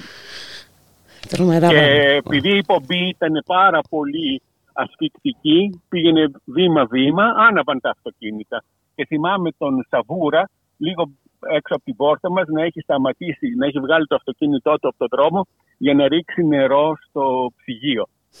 Εκείνο ήταν ένα πανηγύρι, το οποίο πανηγύρι εγώ θεωρώ ότι θα ακολουθήσει σε λίγες ώρες. Διότι όλοι αυτοί οι άνθρωποι που είναι στη Μητρόπολη τώρα Μμμ. θα αρχίσουν να ανεβαίνουν προς τα Προς το πάνω. πάνω. Ναι, προς τα... Και όλοι αυτοί που ήρθαν από την επαρχία έτσι ήρθαν εκεί και θα φύγουνε. Ε, όχι. Αποκλείεται, Πριν θα ολοκληρωθεί επισκεφτούν το τον τάφο. έργο δεν, Ναι, δεν ναι, ναι. γίνεται. Θα επισκεφθούν τον τάφο, θα επισκεφθούν τον τάφο για τον οποίο είμαι πάρα πολύ περίεργος να δω τι θα γράφει απάνω η ταφόπλακα. Θα πάω να το δω βέβαια. Θα πά- Αλλά και θα... όχι, Για να όχι, έχουμε όχι έτσι τώρα πληρέστερη, πληρέστερη ανταπόκριση όχι, κύριε είναι πολύ Θαλάσση. ενδιαφέρον το να πάτε να δείτε τι γράφουν οι ταφόπλακες. Είναι πάρα πάρα πολύ σημαντικό. Ε, είναι μια άλλη γραφή της ιστορίας. Και γι' αυτό είναι πολύ ενδιαφέρουσα. Βέβαια ε, τώρα δεν έχει τα δέντρα και τους κάμπους και τα... ε, ε, να φανταστώ όπως ε, τότε στην κηδεία της Φρυδερίκης, της λεγόμενης και Φρίκης έτσι, έχει... Όχι και τότε δεν είχαν καταρρεύσει όλα ακόμη. Δεν είχαν γίνει όλα ερήπια γιατί πέθανε το 81 δεν ήταν πολλά χρόνια που είχε φύγει από τα Νάκτορα μέσα σε αυτά τα 10 12 χρόνια δεν είχε επέλθει όλη αυτή η καταστροφή που έχει επέλθει τώρα. Ήταν πιο αξιοπρεπή η εικόνα. Μάλιστα. Ε, ναι. Ακόμα και αυτή η κηδεία του τελευταίου, του έκτοτου, έτσι, ε, γίνεται θα λέγαμε σε συνθήκες που μοιάζουν ε, με την εποχή πάντως κύριε Θαλάσση. Ε, σίγουρα έχουμε, θα είχαμε πάρα πολλά να πούμε και για το παρελθόν. Ε, θα ήθελα ένα σχόλιο έτσι, για τα μέσα ενημέρωσης κύριε Θαλάσση και όλη αυτή την αντιμετώπιση αυτών των, αυτές τις μέρες αυτού του γεγονότος. Ε, ε, κοιτάξτε, εγώ δεν παρακολουθώ. Α, και πολύ καλά κάνετε. Εγώ σας ρωτάω γιατί και εγώ δεν παρακολουθώ, αλλά από ό,τι διαβάζω. Σήμερα όμως παρακολούθησα παρακολούθησα για να δω την κηδεία και να ξέρω πότε θα, θα ξεκινήσουν από εκεί να έρθουν προς τα πάνω. Και αυτό που μου έκανε μεγάλη εντύπωση ήταν η επαμφωτερίζουσα στάση. Μια δηλαδή έλεγαν κάτι κινητικό και ε, υπέρ της οικογένειας και με πολύ κατανόηση, με συγκαταβατικότητα, με ένα δράμα και απ' την άλλη κάνανε ένα σχόλιο μη τυχόν το παρατράβηξαν ώστε να δείξουν ότι δεν συμμετέχουν και άρχισαν να μιλάνε για νοσταλγούς του παρελθόντος. Δηλαδή μία στο καρφί και μια στο πέταλο. Ήταν μια, μια γελία κατάσταση. Μια γελία κατάσταση. Ναι. Στη, στο Sky ήταν η Αλεξία Ξυλού και η, Αλεξία ε, πώς λέγεται, ξέχασα το όνομά της. Δεν πειράζει. Η Αλεξία, η Αλεξία Κουλούρη, η, η, οποία έχει βγάλει ένα βιβλίο, ένα λεύκομα, με φωτογραφίες από τη βασιλική οικογένεια και με άλλα ιστορικά ντοκουμέντα και έλυνε και έδαινε εκεί στο κανάλι και εξηγούσε πώς ήταν σε επαφή με τη βασιλική οικογένεια, πώς τους άρεσε πολύ το βιβλίο τους και από ό,τι κατάλαβα πρέπει να είναι ε, δημοσιογράφος του Sky. Εγώ την ήξερα ως δημοσιογράφος στη Βουλή, αλλά είχε πολλές θέσεις από τότε και είχαν δημιουργηθεί πολλές συγκρούσεις μαζί της. Ε, και τώρα έβγαλε αυτό το φιλοβασιλικό λεύκομα. Μάλιστα. Ε, πάντως όπως και να έχει κύριε Θαλάσση δεν νομίζω ότι ε, όλοι αυτοί που ήρθαν σήμερα ε, για την κηδεία και θα ακολουθήσουν και βέβαια στο Τατόι ε, αποτελούν μια σημαντική δύναμη. Θέλω να πω, ε, εκτιμώ ότι είναι μια μικρή μειοψηφία δεν ξέρω αυτή την αίσθηση έχω ε, τουλάχιστον. Δεν έχω αμφιβολία γι' αυτό. Α, μην, μην, σε καμία περίπτωση δεν ανησυχώ για κάτι. Α, αλλά συμβάλλουν στη γραφικότητα της κατάστασης. κατάστασης δηλαδή, ναι, ε, αν είναι δυνατόν, δεν, έχει, δεν νομίζω ότι ε, μετράνε σε κάτι, σε οτιδήποτε. Δεν έχουμε για κάτι να νοιαστούμε αλλά ε, κατά κάποιον τρόπο αποτελούν ένα ντεκόρ. Ένα, ναι, ναι. Ένα ντεκόρ όπως αυτό που είπατε, τα ελικόπτερα, τα περιπολικά και όλα αυτά. Ε, βέβαια, που έχουν επιστρατευτεί. Αυτή, αυτή, αυτή δεν είναι ντεκόρ, αυτοί όλοι είναι πολύ πιο επικίνδυνοι Βέβαια. Από τους, από τους ε, άλλους. και το έχουν αποδείξει σε πολλές των περιπτώσεων, ε, κύριε ε, Θαλάσση. Συνεχώς. Ναι, και κάθε μέρα το αποδεικνύουν. Κάθε μέρα το αποδεικνύουν. Ε, αυτούς πρέπει να τους φοβόμαστε. Πρέπει. Αλλά οι άλλοι που κάθονται εκεί, οι προσκυνητές, ε, δεν νομίζω τώρα ότι έχει να φοβηθεί κανείς κάτι από αυτούς τους κακομύριδες. Αξιολύπητη είναι. Έτσι ακριβώς είναι. Να σας ευχαριστήσω πάρα πολύ ε, κύριε Θαλάσση. ευχαριστώ. να είστε καλά. που δεν έχει περάσει ακόμη η πομπή για να σας δώσω και ανταπόκριση. Αλλά τι να κάνουμε. τι να κάνουμε. Θα έχετε μόνο σας τη χαρά. Να είσαστε ναι, καλά. Γεια σας και ευχαριστώ Γεια πάρα χαρά. Πολύ. Εγώ σας ευχαριστώ πάρα πολύ. Να είστε καλά. Γεια σας.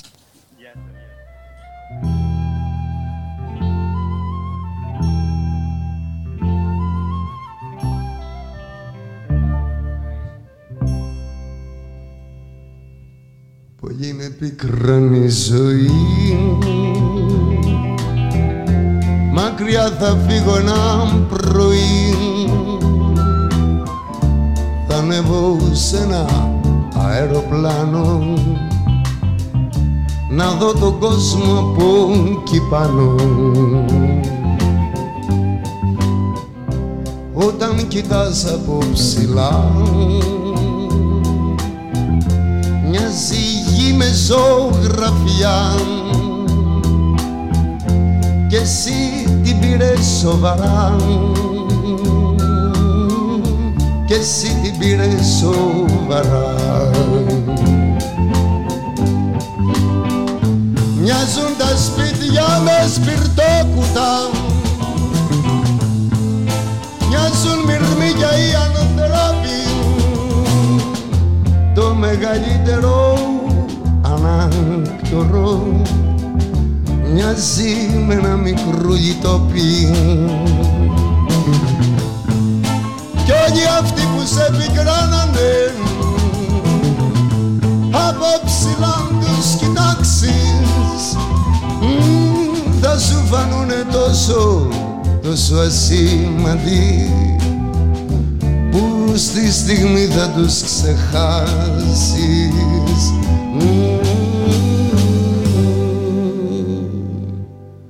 Αγαπημένη μου μην κλαις. Πάμε μαζί ψηλά αν θες. Να δεις τη γη απ' τη σελήνη Ένα φεγγάρι είναι και εκείνη. Όταν κοιτάς από ψηλά Μοιάζει ο κόσμος ζωγραφιά. Και εσύ το πήρες σοβαρά. Και εσύ το πήρες σοβαρά. Μοιάζουν οι πύργοι με κουκλόσπιτα και τα κανόνια με παιχνίδια από ψηλά δεν ξεχωρίζουνε. Οι ομορφιές και τα στολίδια. Κι ό,τι σε πλήγωσε ή σε θάμπωσε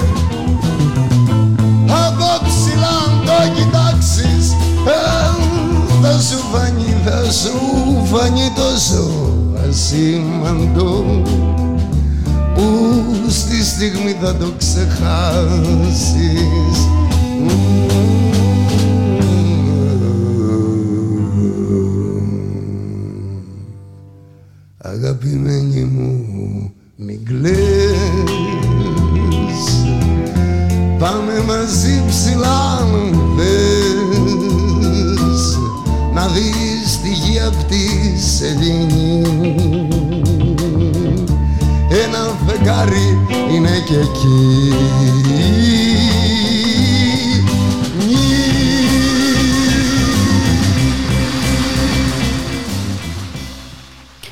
Ραδιομέρα.gr, 2 και 17 πρώτα λεπτά, στον ήχο Γιώργος Νομικός, στην παραγωγή Γιάννα Θανασίου, Γιώργης Χρήστου, στο μικρόφωνο η Μπουλίκα Μιχαλοπούλου.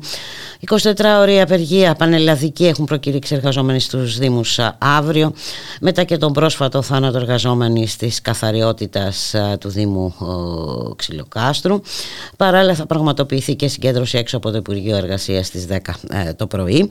Να καλωσορίσουμε την κυρία Αναστασία Παπαχρήστου, εργαζόμενη του ΣΟΤΑ και μέλος του Γενικού Συμβουλίου της ΑΔΔ. Καλό σας μεσημέρι κυρία Παπαχρήστου. Καλησπέρα. Λοιπόν, μια 24ωρη απεργία με αιχμή ε, το θάνατο της εργαζόμενης στο Δήμο Ξυλοκάστρου ε, που απλώς επαναφέρει στην, ε, με δραματικό τρόπο στην δημοσιότητα το μεγάλο πρόβλημα εργαζόμενων χωρίς ασφάλεια, χωρίς μόνιμη εργασία στους Δήμους. Έτσι δεν είναι; Μάλιστα. Επομένως αυτό είναι κάτι που πρέπει να αντιμετωπιστεί. Βέβαια, ε, δεν μπορεί να αποτελεί λύση η συνέχεια της ομοιρίας και της εκμετάλλευσης των εργαζόμενων με τις ελαστικές σχέσεις εργασίας, όσο μάλλον και, και, και μέσω ΑΕ των προγραμμάτων που είναι και κακοπληρωμένα και χωρίς δικαιώματα. θα πρέπει να γίνουν μόνιμες προσλήψεις, να στελεχωθούν οι υπηρεσίες, ε, να υπάρξει εκπαίδευση των εργαζόμενων, να δοθούν τα μέσα ατομικής προστασίας ε, εγκαίρως. Να, ναι. Ναι, ναι, ναι, συνεχίστε. Απλά ήθελα να πω, ναι. αν, αν, αν έχουμε στοιχεία ε, για τα ποσοστά, ε, δηλαδή τα ποσοστά αυτών που έχουν μόνιμη ε, εργασία και αυτών που δουλεύουν με αυτούς τους όρους. Γιατί από ό,τι φαίνεται οι δεύτεροι τείνουν να, να αποτελούν την πλειοψηφία. Δεν έχω εικόνα για όλους mm. τους δημους αλλά σίγουρα στον, ε, στο Δήμο που εργάζομαι είναι πολύ περισσότεροι οι εργαζόμενοι που είναι με συμβάσεις ορισμένου χρόνου από τους μόνιμους. Και είναι πολλοί που συνταξιοδοτούνται και ε, δεν, υπά... δεν γίνονται προσλήψεις. Ό,τι γίνεται μόνο με τα δικαστήρια, αν έχουμε την τύχη δηλαδή να δικαιωθούν συνάδελφοι εργαζόμενοι και να γίνουν μόνιμοι. Μάλιστα. Αυτό είναι που είπατε ότι ε, αυτός είναι ο στόχος να είναι σε ομοιρία ε, ε, οι εργαζόμενοι εντάξει και με τις υποσχέσεις για ανανέωση των συμβάσεων κτλ. κτλ και να ε, παρατείνεται αυτό το τόσο μεγάλο πρόβλημα ε, οπότε είναι κάτι που θα πρέπει να απασχολήσει και το Γενικό Συμβούλιο της ΠΟΕΟΤΑ έτσι δεν είναι; Ε, από ό,τι γνωρίζω, μάλλον την, την, αύριο θα γίνει κινητοποίηση στο Υπουργείο Εργασίας, ε, έξω από το Υπουργείο Εργασίας στις 10 το πρωί και στη συνέχεια θα γίνει πορεία προς το Υπουργείο Εσωτερικών. Ναι, έτσι έχει υποθεί. Και θα γίνει και εκτελεστική επιτροπή ε, της ΠΟΕΟΤΑ, θα συγκληθεί την, ε, την Τετάρτη για να αποφασίσουν πώς θα συνεχίσουν είτε κινητοποιήσεις είτε οποιαδήποτε ενέργεια. Η, η ΑΔΕΔΗ τι λέει για όλα αυτά κυρία Παπαχρήστου; Η ΑΔΕΔΗ έχει βγάλει απόφαση ε, των κινητοποιήσεων. Και οτιδήποτε χρειαστεί θα είμαστε σε επιφυλακή. Μάλιστα. Ε, γιατί αυτό το, το πρόβλημα ε, ε, δεν υφίσταται μόνο έτσι στους Δήμους.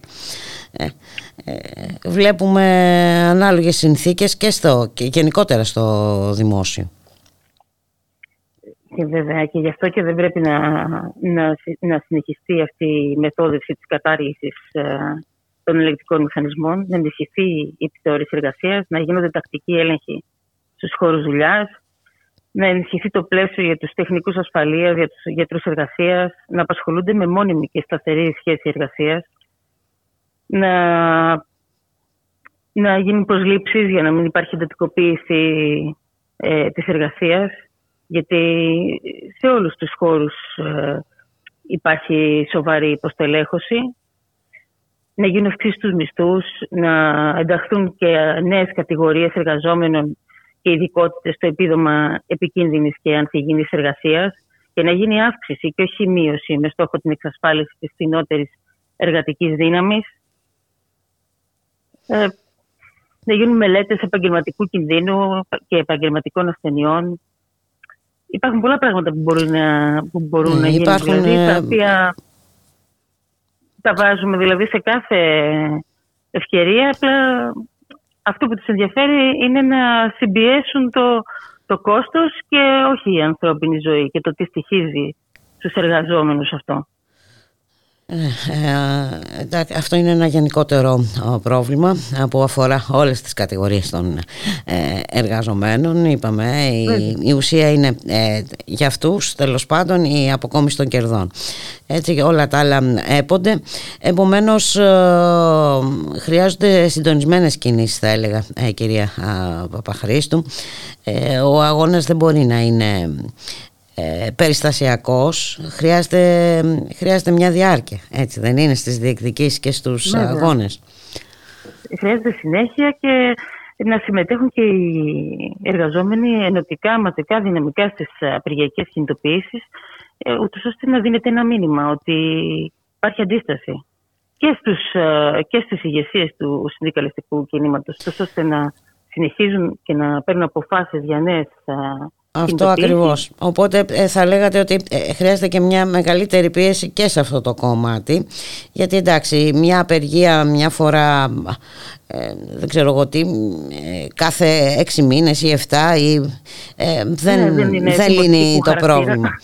ναι, δεν λύνει το πρόβλημα, μοιάζει περισσότερο εθιμοτυπική. Ναι. Και, και βέβαια γίνονται και άλλες ενεργείες, γίνονται και παρεμβάσεις και ε, ζητάμε συναντήσεις ε, με τους αρμόδιους υπουργούς. Ε, γίνονται δηλαδή και, και έγγραφα, δεν είναι μόνο οι απεργιακές που βοηθούν σε αυτή την κατεύθυνση. Να σας ευχαριστώ. είναι και αυτές. Είναι, είναι, ε, είναι και αυτές. είναι και αυτές. Να σας ευχαριστήσω πάρα πολύ κυρία Παπαχρήστου για τη συνομιλία. Να είσαστε καλά. καλά. Γεια σας. Καλό μεσημέρι. Γεια σας. Γεια χαρά.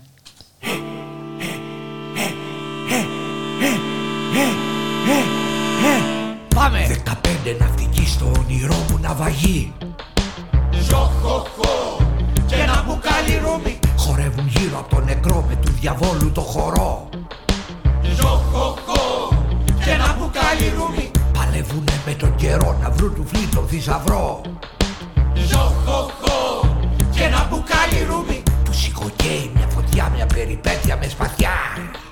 Ζοχοχο και ένα μπουκάλι ρούμι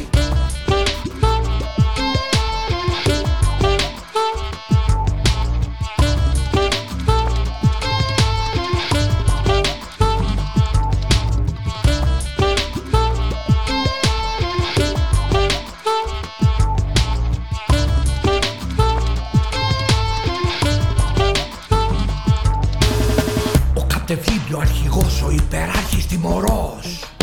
Γιοχοχο και ένα μπουκάλι ρούμι. Τις μπόρες δεν φοβόμαστε, τη θάλασσα σεβόμαστε. Γιοχοχο και ένα μπουκάλι ρούμι. Ξυπνήσαν τα φαντάσματα του κόσμου τα περάσματα. Γιοχοχο και ένα μπουκάλι ρούμι. Και στο διαβόλου το νησί το όνειρό μας ξαναζεί. Γιοχοχο και ένα μπουκάλι ρούμι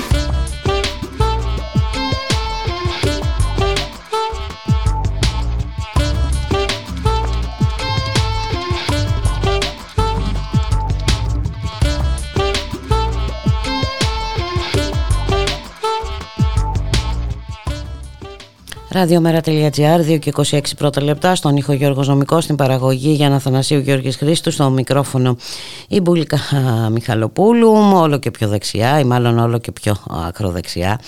Ε, εκεί, σε αυτό το κοινό απευθύνεται ο Κυριάκος Μητσοτάκης, σε αυτό το πλαίσιο και η επίσκεψή του ε, στην Αλεξανδρούπολη.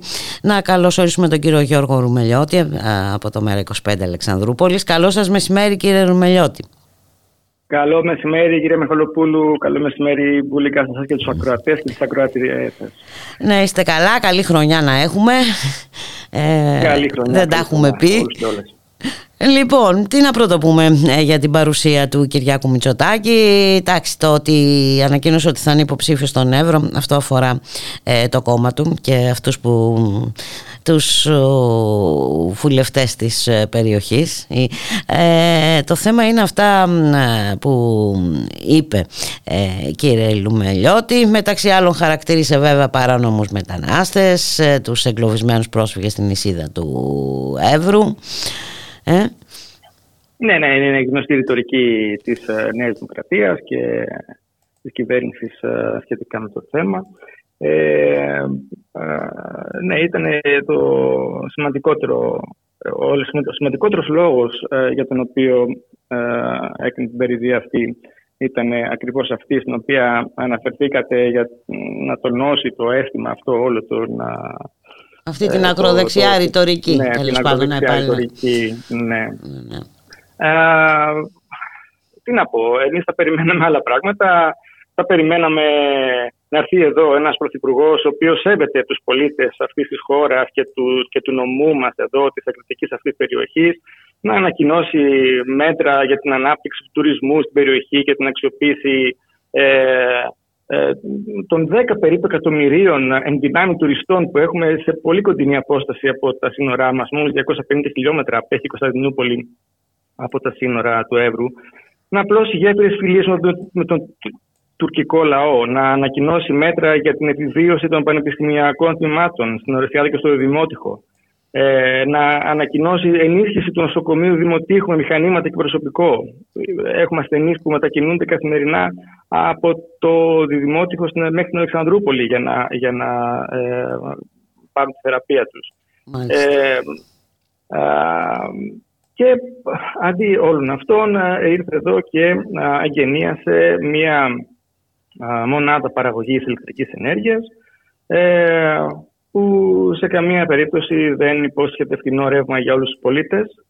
Α, αλλά ε, το μόνο που υπόσχεται είναι να ε, συνεχίσουν να βγάζουν υπερκέρδη οι ολιγάρχες που θα ε, νέμονται α, α, αυτή τη μονάδα παραγωγής ηλεκτρικής ενέργειας. Ε,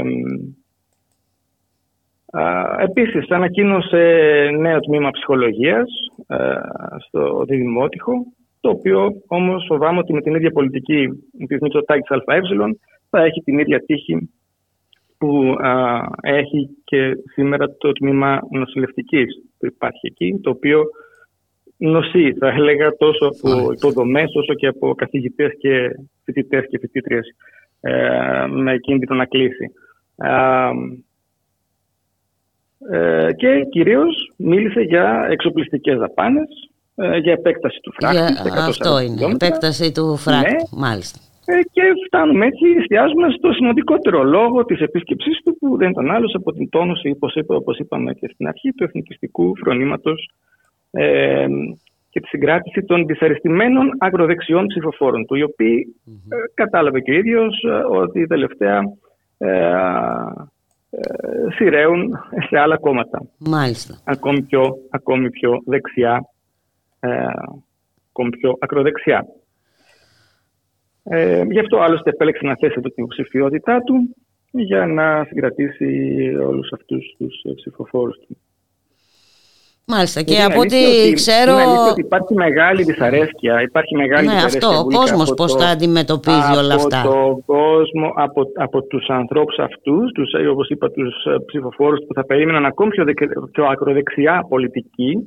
Ε, για παράδειγμα, δεν τους αρκεί ε, μια επέκταση του φράχτη, γιατί ε, πιστεύουν ότι ε, αποτελεί ημίμετρο. Θα θέλανε ακόμη περισσότερα μέτρα για την ε, φύλαξη των συνόρων και την, την, την παρεμπόδιση των, ε, των προσφύγων να ζητούν βοήθεια από τη χώρα μας. Μάλιστα. Ε, είναι δυσαρεστημένοι με το κήπι στο φυλάκι Ορεστιάδας, με την όποια α, αναβάθμιση του εκεί α, και ε, επέκταση που επιχειρήθηκε. Ε, και γι' αυτό λοιπόν, όπως είπα, πηγαίνουν σε πιο, σε πιο ακροδεξιά κόμματα. Μάλιστα. Ε, ναι, αυ- αυτή είναι μ, σε γενικές γραμμές η εικόνα που Κατάσταση. Αποκομίσαμε εμείς εδώ από την ε, τριήμερη αυτή περιοδία του Πρωθυπουργού Σπιτράκη και ιδιαίτερα εδώ στον Εύρο. Και να υποθέσω ότι βέβαια δεν είδε ε, τους ε, εργαζόμενους στα λοιπάσματα, ε. Ε, τα λοιπάσματα. Ε, Ε, Οι Όχι, εργαζόμενοι δεν έχω- στα... δεν έχω- δεν έχω τέτοια Γιατί, ενημέρωση, ε, ναι, ναι, ναι. ε, είχαν, ε, τέλος πάντων ε, δεν τους επετράπη, ήταν σε κλειό αστυνομικό προκειμένου να μην υπάρχουν ε, δυσάρεστες ε, απαντήσεις. ναι, ναι, ναι. Α, μάλιστα, δεν ξέρω αν υπάρχει κάτι άλλο που θα μπορούμε να, θα μπορέσουμε, μπορούμε να επισημάνουμε κύριε Ρουμελιώτη. Το, αυτό που θα μπορούσαμε να επισημάνουμε είναι να γίνουν όσο γίνεται πιο γρήγορα εκλογές και να απαλλαγούμε όσο το δυνατόν συντομότερο, συντομότερα από την ε, κυβέρνηση αυτή. Και ας ελπίσουμε ότι θα υπάρξει μια νέα κυβέρνηση ε, σε συνεργασία κάποιων κομμάτων ε, που θα, δεν θα κάνει τα ίδια που κάνει και η σημερινή. Να σας ευχαριστήσω πάρα πολύ. Να είστε καλά κύριε Ρουμελιώτη. Ευχαριστώ και εγώ πολύ να είστε καλά κι εσείς. Γεια χαρά. Καλή συνέχεια. Επίσης, γεια σας.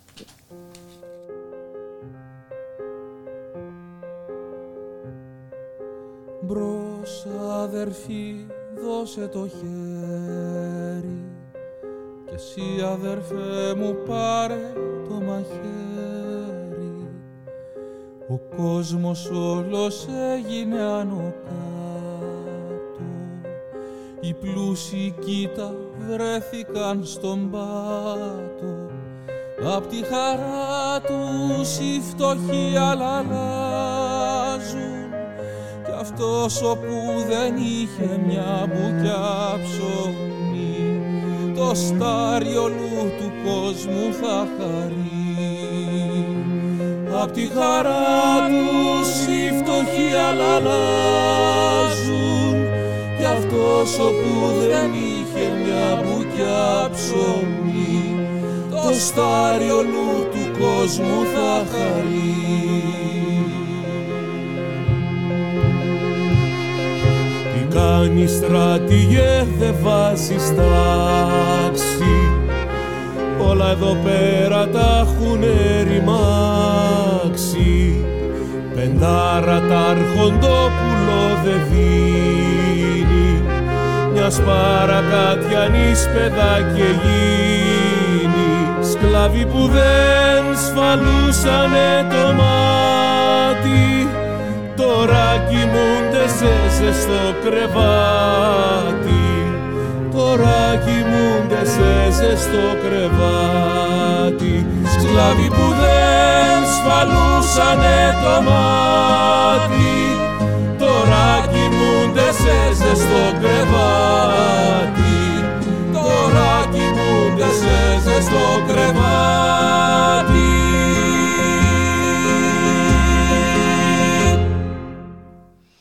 radiomera.gr 2 και 35 πρώτα λεπτά στον ήχο Γιώργος Νομικός στην παραγωγή Γιάννα Θανασίου Γιώργης Χρήστου στο μικρόφωνο η Μπουλίκα Μιχαλοπούλου να παραμείνουμε ε, βόρεια.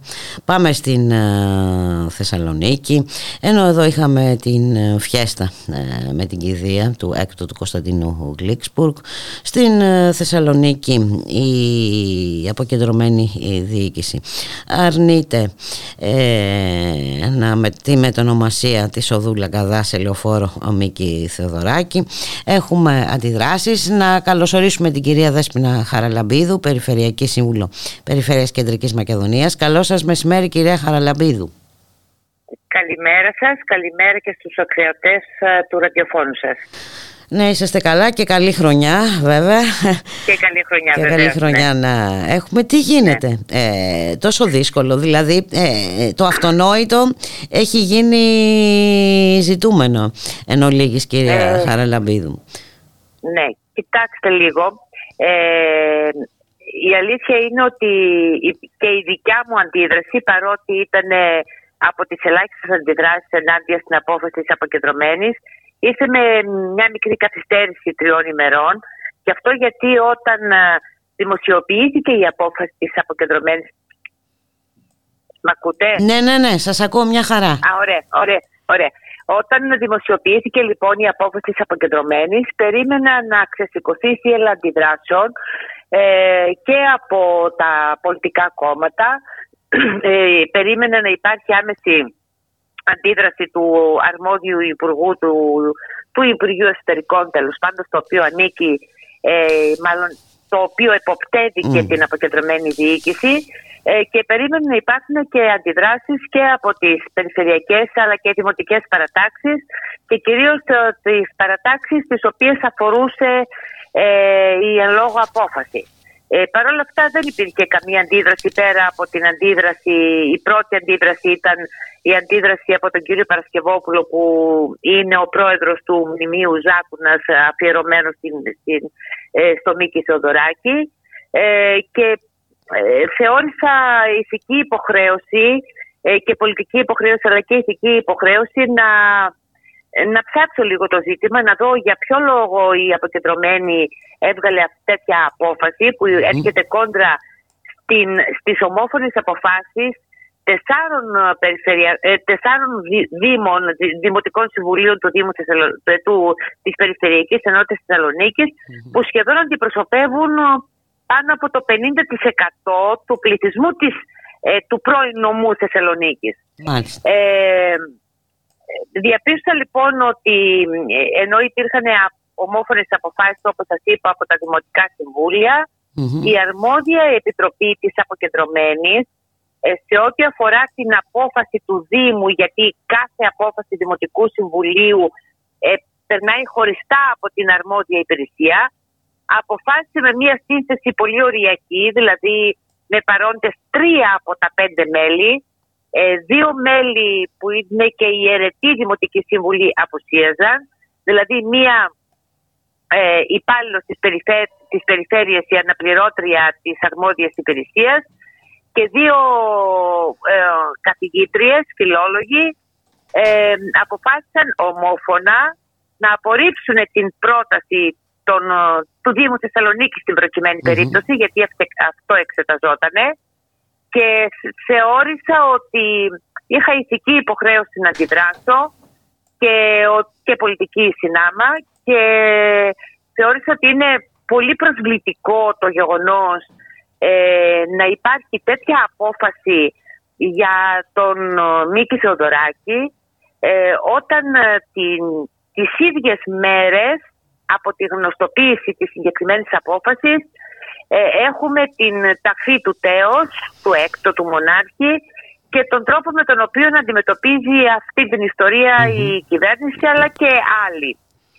Ε, Ποιο ήταν το σκεπτικό στο... απόρριψης, ε, κύριε Χαραλαμπίδη; Το, το σκεπτικό απόρριψης ήταν ότι θα επιφέρει σύγχυση ότι η μετανομασία της οδού θα επιφέρει σύγχυση στις δημόσιες υπηρεσίες, ακριβώς αυτό που σας το λέω, στα νομικά πρόσωπα δημοσίου και ιδιωτικού δικαίου και στους πολίτες. Μάλιστα. Και εγώ πραγματικά, πραγματικά αν μου επιτρέπετε, θα καταλάβαινα, θα καταλάβαινα εάν αυτός ο δρόμος τον οποίο τα Δημοτικά Συμβούλια προτείνουν, αποφάσισαν και προτείνουν να μετανομαστεί σε ελεοφόρος Μίκη Θεοδωράκη, αν αυτός ο δρόμος είχε άλλο όνομα και δεν λεγόταν οδός Λαγκαδά, αν είχε όνομα το οποίο θα τιμούσε, γιατί συνήθως οι δρόμοι δίνονται για να τιμήσουμε κάποιους mm-hmm, ανθρώπους που προσέφεραν έτσι. Θα καταλάβαινα. Ωστόσο όμως ο Δήμος Θεσσαλονίκης πήρε μία, κατά τη γνώμη μου, ανέξοδη απόφαση για να τιμήσει το Μίκη Θεοδωράκη γιατί η συγκεκρι... ο, ο συγκεκριμένος είναι ένας δρόμος που οδηγεί απλά στην επαρχία Λαγκαδά και στην Κομόπολη Λαγκαδά. Μάλιστα. Δεν είναι αφιερωμένος για να τιμήσει κάποιο πρόσωπο το οποίο έπαιξε ρόλο στην ιστορία, στον πολιτισμό κτλ. Μάλιστα. Πήρε λοιπόν μια πολύ ανέξοδη απόφαση και αυτή την απόφαση. Και αυτή ακόμα την, απόφαση. λοιπόν. Δεν την υποστήριξε γιατί τα δύο πρόσωπα που συμμετέχουν από τους αιρετούς σε αυτή την αρμόδια επιτροπή. Ο ένας είναι ο κύριος Σταυλής, ο οποίος ήταν και πρώην πρόεδρος του Δημοτικού Συμβουλίου του Δήμου Θεσσαλονίκη.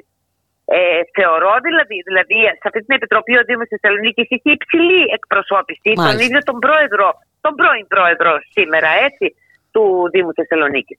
Ε, νομίζω ότι είναι πάρα πολύ σοβαρή η κατάσταση. Φαίνεται καθαρά για μένα ότι όλα τα δάκρυα σε εισαγωγικά που, που έριξε η κυβέρνηση, ο ίδιος ο Πρωθυπουργός της χώρας, ο, το τότε Υπουργείο Εσωτερικών για το Μίκη Θεοδωράκη ήταν κροκοδίλια δάκρυα. Κροκοδίλια δάκρυα. Ε, και έστω και τώρα, έστω και σήμερα, θεωρώ ότι Ούτε καν συμβολικά δηλαδή, γιατί για συμβολισμό πρόκειται τώρα. Δεν είναι με, με, καμιά απίστευτη καινοτομία, ας πούμε.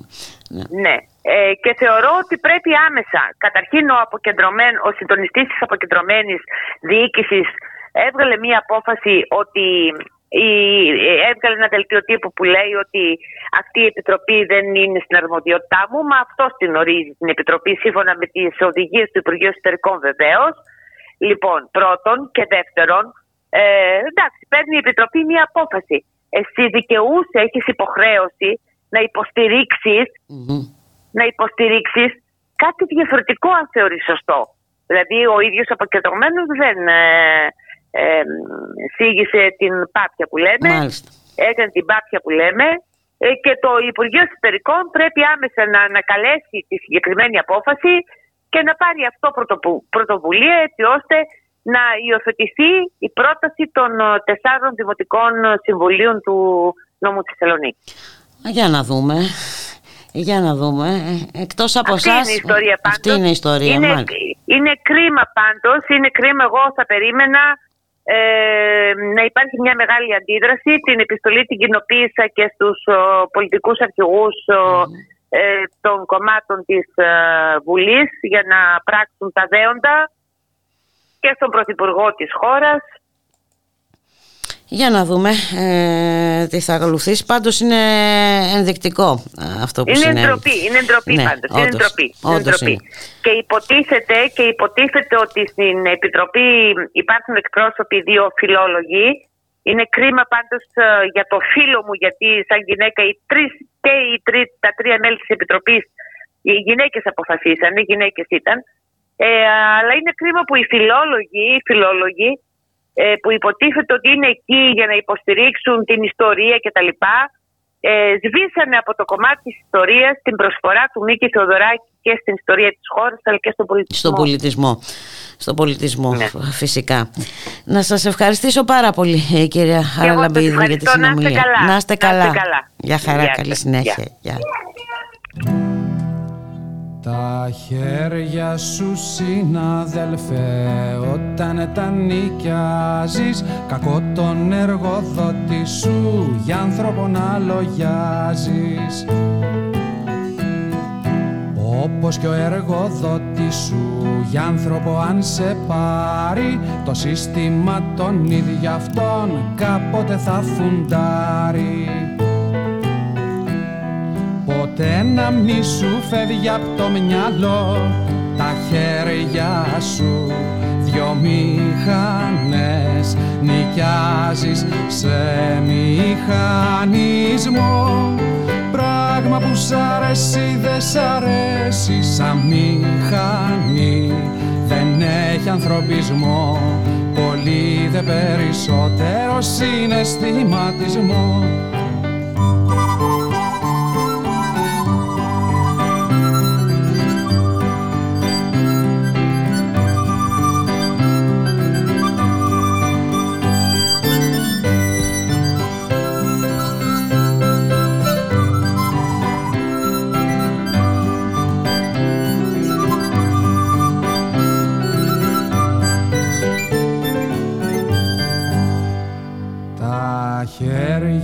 χέρια σου συναδελφέ όταν τα νοικιάζεις να ξέρεις πως το σύστημα είναι που τα ρογιάζεις.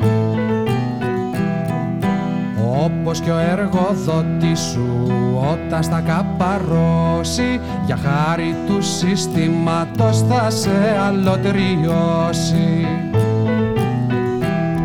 Ποτέ να μη σου φεύγει από το μυαλό τα χέρια σου δυο μηχανές νοικιάζεις σε μηχανισμό. Πράγμα που σ' αρέσει δεν σ' αρέσει σαν μηχανή. Δεν έχει ανθρωπισμό πολύ δε περισσότερο συναισθηματισμό. Ραδιομέρα.gr 2 και 47 α, πρώτα α, λεπτά. Και ποιος θυμάται την 12χρονη που ο, στον Κολονό. Θύμα α, παιδοβιασμών α, και μαστροπίας. ε, που έγινε βορρά α, στα τηλεοπτικά α, δίκτυα και στη συνέχεια εγκαταλείφθηκε από την ε, πολιτεία σίγουρα ε, τον θυμό, την, θυμάται, τη θυμώνται και αυτήν αλλά και την οικογένειά της. Ε, οι κάτοικοι εκεί ε, του Κολονού που προσφέρουν άμεση υποστήριξη στην 12χρονη αλλά και στην οικογένειά της. Να καλωσορίσουμε την κυρία Άννα Μπαρδάνη, μέλος της Λαϊκής Συνέλευσης Κολονού. Καλό σας μεσημέρι κυρία Μπαρδάνη. Γεια σας, καλό μεσημέρι. Ε, έχει κινητοποιηθεί η συνοικία, έτσι δεν είναι; Ε, ναι, είναι ακριβώς αυτό ευτυχώς. που είπατε, ότι πώς έχει ξεχαστεί αυτό το ζήτημα, το οποίο δεν είναι τυχαίο. Είναι πολύ μεθοδευμένη αυτή η συγκάλυψη. Ε, και πολύ σωστά τα είπατε ότι πραγματικά η Λαϊκή Συνέλευσης Κολονού αλλά και πολλοί κόσμοι από τη γειτονιά, βέβαια και άλλες συλλογικότητες, πολλές, ε, δίνουμε τον αγώνα όχι μόνο να στηρίξουμε την οικογένεια, όχι μόνο να ε, δώσουμε τη, να προσπαθήσουμε να δοθεί ε, να αποδοθεί η δικαιοσύνη σε αυτό το ζήτημα, αλλά προσπαθούμε να μείνει στη δημόσια σφαίρα ε, αυτή η κατάσταση. Να προσπαθούμε να καταδεικνύουμε τι έγινε, ε, το trafficking, όλα αυτά, να προσπαθούμε να μην ξεχαστεί, γιατί πραγματικά αυτό που είδαμε με τον καλύτερο τρόπο ήταν πως τα κανάλια, ε, τα κανάλια βέβαια του, αυτά που ξέρουμε. Ναι, τα συστημικά ε, κανάλια. και Ναι. όλα αυτά, τα συστημικά ναι. Πόσο ασχολήθηκαν με το ζήτημα όσο μπορούσαν να βγάλουν ψωμί από αυτό, όσο μπορούσαν να βγάλουν θέαμα, να το πουλήσουν με το χειρότερο τρόπο ε, στα κανάλια, τότε ασχολούντουσαν με όλο αυτό το ζήτημα με το χειρότερο όμως τρόπο. Και ξαφνικά όταν αυτό ας πούμε, σταμάτησε να παράγει αυτό που θέλανε, ε, σταματήσανε πάλι με το χειρότερο τρόπο. Δηλαδή είδαμε με το πιο καταφανή τρόπο το πώς διαλέγαν τα κανάλια ε, να βγάλουν προς τα έξω αυτό, πόσο δεν τους ένοιαζε καθόλου ο διαθυρμός της οικογένειας και των παιδιών και μιλάμε και για ανήλικα παιδιά, ε, πόσο βρίσκονταν κάτω από το σπίτι τους συνέχεια και τους προκαλούσαν τη χειρότερη συναισθηματική κατάσταση και το χειρότερο άγχος και σαν να επανατραυματίζονται με όλη την κατάσταση, ενώ όλοι ξέρουμε ότι όχι ότι εμείς θέλουμε τα κανάλια να κάνουν αυτό στους άλλους, αλλά πραγματικά να ρωτιόμαστε, κάνανε ποτέ αυτό το πράγμα στην οικογένεια του Μίχου; Μπήκανε ποτέ στη διαδικασία να καταδείξουν με αυτόν τον τρόπο ε, τι ας πούμε η οικογένεια ήταν ο Μίχος και όλα αυτά; Αυτό δεν έγινε. Έγινε μόνο προς την αδύναμη φτωχή οικογένεια ε, του 12χρονου κοριτσιού. Και είναι τραγικό ότι τέσσερις μήνες ε, ε, περίπου έτσι ε, από την αποκάλυψη της δράσης του παιδοβιαστή και μαστροπού μύχου στο Κολονό δεν υπάρχει καμία, καμία προσέγγιση μέρημνα στήριξη αυτού του 12χρονου Ναι. κοριτσιού. Αυτό Και η είναι- οικογένειά της έχει εγκαταλειφθεί πλήρως από την πολιτεία. Πλήρως, ναι. Αυτό αν κάποιος το έβλεπε πραγματικά ε, λίγο-λίγο πώς, ε, πώς βιώνεται αυτή η εγκατάλειψη, η πλήρης εγκατάλειψη από το κράτος, πραγματικά μπορεί κανείς να καταλάβει τι ρόλο παίζει το κράτος. Είναι απίστευτο τραγικό αυτό που έχει συμβεί. Μιλάμε για μια οικογένεια φτωχή, ε, οχταμελή, ε, για μια οικογένεια με μικρά παιδιά, τα οποία αυτή τη στιγμή ε, δεν έχουν καμία μέρημνα από το κράτος. Ε, πραγματικά ε, δεν υπάρχει καμία ψυχολογική στήριξη με κατάλληλους επιστήμονες ή ειδικούς. Ε, και σε ανθρώπους οικογένειες που ίσως είχαν και ειδική ανάγκη. Μιλάμε για καμία υλική στήριξη ε, για την καθημερινότητα των, της οικογένειας, για την επιβίωση. Ε, και όχι μόνο εκεί, όχι μόνο από, το, από την υλική στήριξη, ακόμα και για την εκπαίδευσή τους. Ε, μιλάμε για καμία ας πούμε, ψυχολογική στήριξη της κοπέλας. Προφανώς Είναι μια... το, το σημαντικότερο για αρχή έτσι, η ψυχολογική στήριξη και του 12χρονου κοριτσιού Εννοείται. αλλά και των υπολείπων μελών της οικογένειας πόσο μάλλον που η Υπάρχουν και κάποια μητέρα πολύ απλά ε, πράγματα. κρατείται στη φυλακή έτσι. Εννοείται. Η, αυτή τη στιγμή η απουσία της μητέρας από το σπίτι διαλύει την οικογένεια με το χειρότερο τρόπο. Τα παιδιά παλεύουν να μπορέσουν και να επιβιώσουν και συναισθηματικά και ψυχολογικά και αυτό το κάνουν χωρίς καμία, μα καμία, καμία στήριξη ε, από το κράτος. Φαίνεται πολύ καλά τι ρόλο παίζει το κράτος σε όλο αυτό το πράγμα. Ε, που η ψυχολογική στήριξη δεν θα πρέπει να είναι μόνο στην 12χρονη κοπέλα. Εννοείται το πρώτο και κύριο είναι αυτό. Βέβαια. Θα έπρεπε να είναι ίσως ακόμα, να φτάσει δηλαδή ακόμα και στο πώς θα έπρεπε να μπορέσει ο πατέρας ή η μητέρα να αντιμετωπίσει ας πούμε, την Μμμ. 12χρονη. Μμμ. Ακόμα και αυτό χρειάζεται μια ε, ψυχολογική στήριξη και μια συζήτηση για το πώς αντιμετωπίζει ε, ένας γονιός, ένα παιδί που έχει συμβεί αυτό και αυτό και αυτό. Αυτά χρειάζονται πάρα πάρα πολύ δουλειά. Και πραγματικά εμείς που το έχουμε δει από κοντά όλο αυτό το ζήτημα, καταλαβαίνουμε ότι δεν γίνεται να μην υπάρξει αυτή η στήριξη. Όσο δεν υπάρχει, α, διαλύονται λίγο-λίγο. Ε, είναι πολύ βαρύ αυτό το πράγμα να σηκωθεί από την οικογένεια. Επίσης, εννοείται ότι υπήρξε πάρα πολύ αλληλεγγύη και πάρα πολύ στήριξη ε, σε όλα αυτά τα ζητήματα και εννοείται και από τον κύριο Μεγαλοοικονόμου που στήριξε με πολύ σημαντικό τρόπο. Αυτό είναι Και τα πολύ παιδιά. σημαντικό και αξίζει να, να το επισημάνουμε πούμε, γιατί- κυρία Μπαρδάνη. Ναι. Ναι, ε, πραγματικά η αλληλεγγύη ε, σώζει αυτό το πράγμα. Αλλά πάντα παλεύουμε αυτό να μπορέσει να δοθεί και από το κράτος. Όχι μόνο για αυτή την οικογένεια, γιατί βλέπουμε το αν συμβαίνει αυτό μπροστά τα μάτια μας, το τόσο ακραίο ας πούμε, σκεφτείτε σε πόσες άλλες οικογένειες και σε πόσα άλλα, ας πούμε, φτωχά παιδιά δεν δίνεται αυτή η στήριξη από το κράτος. Και έρχονται εκεί πέρα και σου λένε εντάξει θα πάει στο χαμόγελο του παιδιού και όλα αυτά. Να καλύψουν με αυτόν τον τρόπο ας πούμε την απουσία τους. Ναι, το έχουμε δει ε, πώς γίνεται και από την άλλη όπου υπάρχει κέρδος σε αυτές τις οργανώσεις σπέβδουν να το εκμεταλλευτούν. Ε, ναι, είναι, είναι τρομερό, είναι τρομερό γιατί ψώνουν στην ουσία βάζουν φράχτες, έτσι, τους απομονώνουν από, το, από την κοινωνία, από το περιβάλλον τους. Ναι. Με όλες αυτές τις ε, δραματικές συνέπειες που μπορεί να έχει αυτή η αντιμετώπιση. Ναι.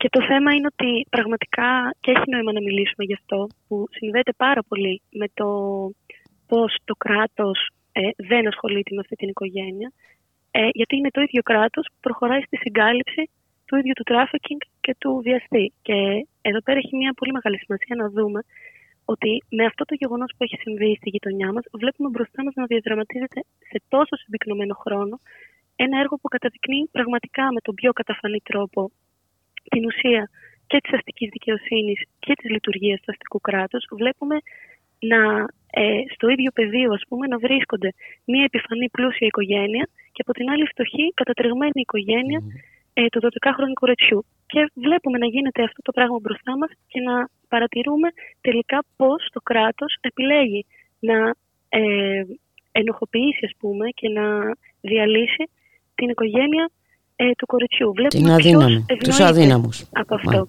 Και εδώ πέρα πραγματικά έχει νόημα να δούμε τι σημαίνει συγκάλυψη. Γιατί συγκάλυψη δεν σημαίνει μόνο δεν βγάζω προς τα έξω το τράφικινγκ ή δεν μιλάω για το Μίχο ή ε, δεν μιλάω τέλος πάντων για όλο αυτό το σύστημα. Συγκάλυψη δεν είναι μόνο αυτό από το κράτος. Συγκάλυψη είναι και το κατά πόσο το κράτος μπαίνει στη διαδικασία να ενοχοποιήσει τη μητέρα.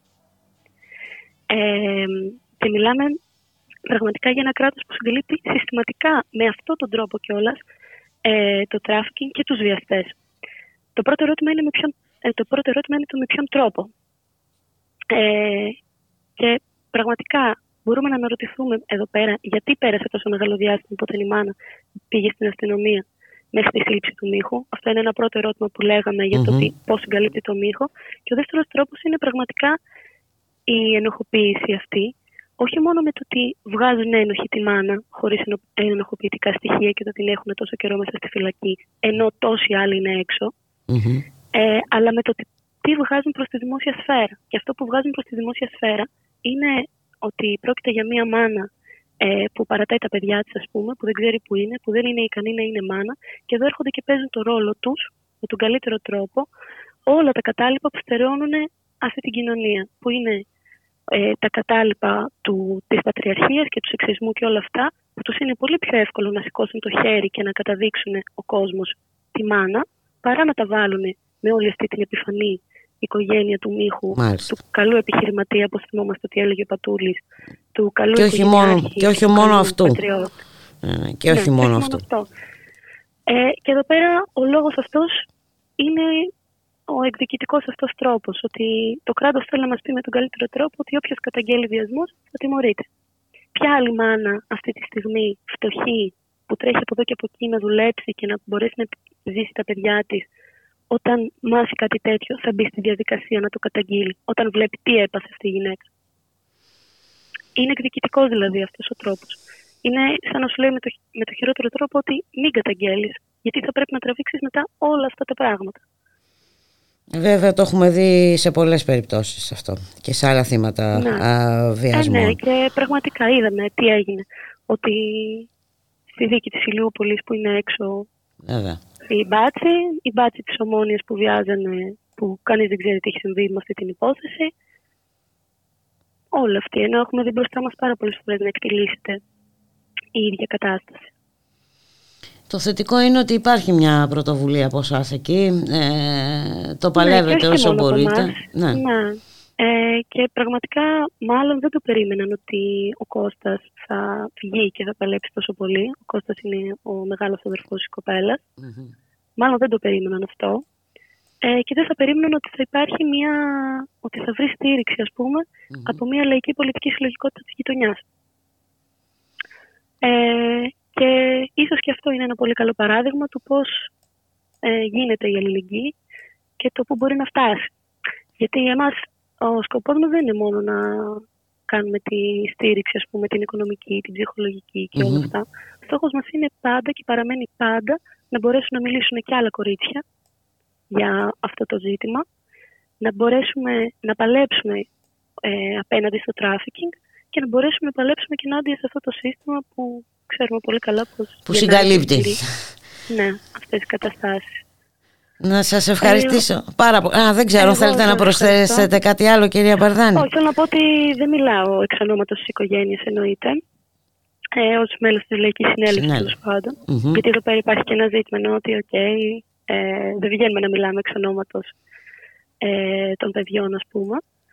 Ε, και να ξεκαθαρίσουμε και αυτή τη θέση μας ότι υπάρχει μια διαφορά στην αλληλεγγύη και στη φιλανθρωπία. Υπάρχει η έμπρακτη αλληλεγγύη που κάνει και πολιτική υπάρχει και η φιλανθρωπία που σου λέει θα δώσω εγώ κάποια λεφτά και μετά όλα τέλος θα έχω καλά ας πούμε την, ε, τη συνείδησή μου που είναι το σύνηθες αυτό. Εμείς διαλέγουμε την πρώτη, ε, τον πρώτο τρόπο. Να είσαστε καλά. Σας ευχαριστώ πάρα πολύ για την συνομιλία. Καλή συνέχεια. Καλή συνέχεια. Για να είστε καλά. Για χαρά. Και ήρθε ώρα να σας αποχαιρετήσουμε, να σας ευχηθούμε να είστε όλες και όλοι καλά. Καλώς εχόταν των πραγμάτων. Θα τα ξαναπούμε αύριο στη μία. Για χαρά.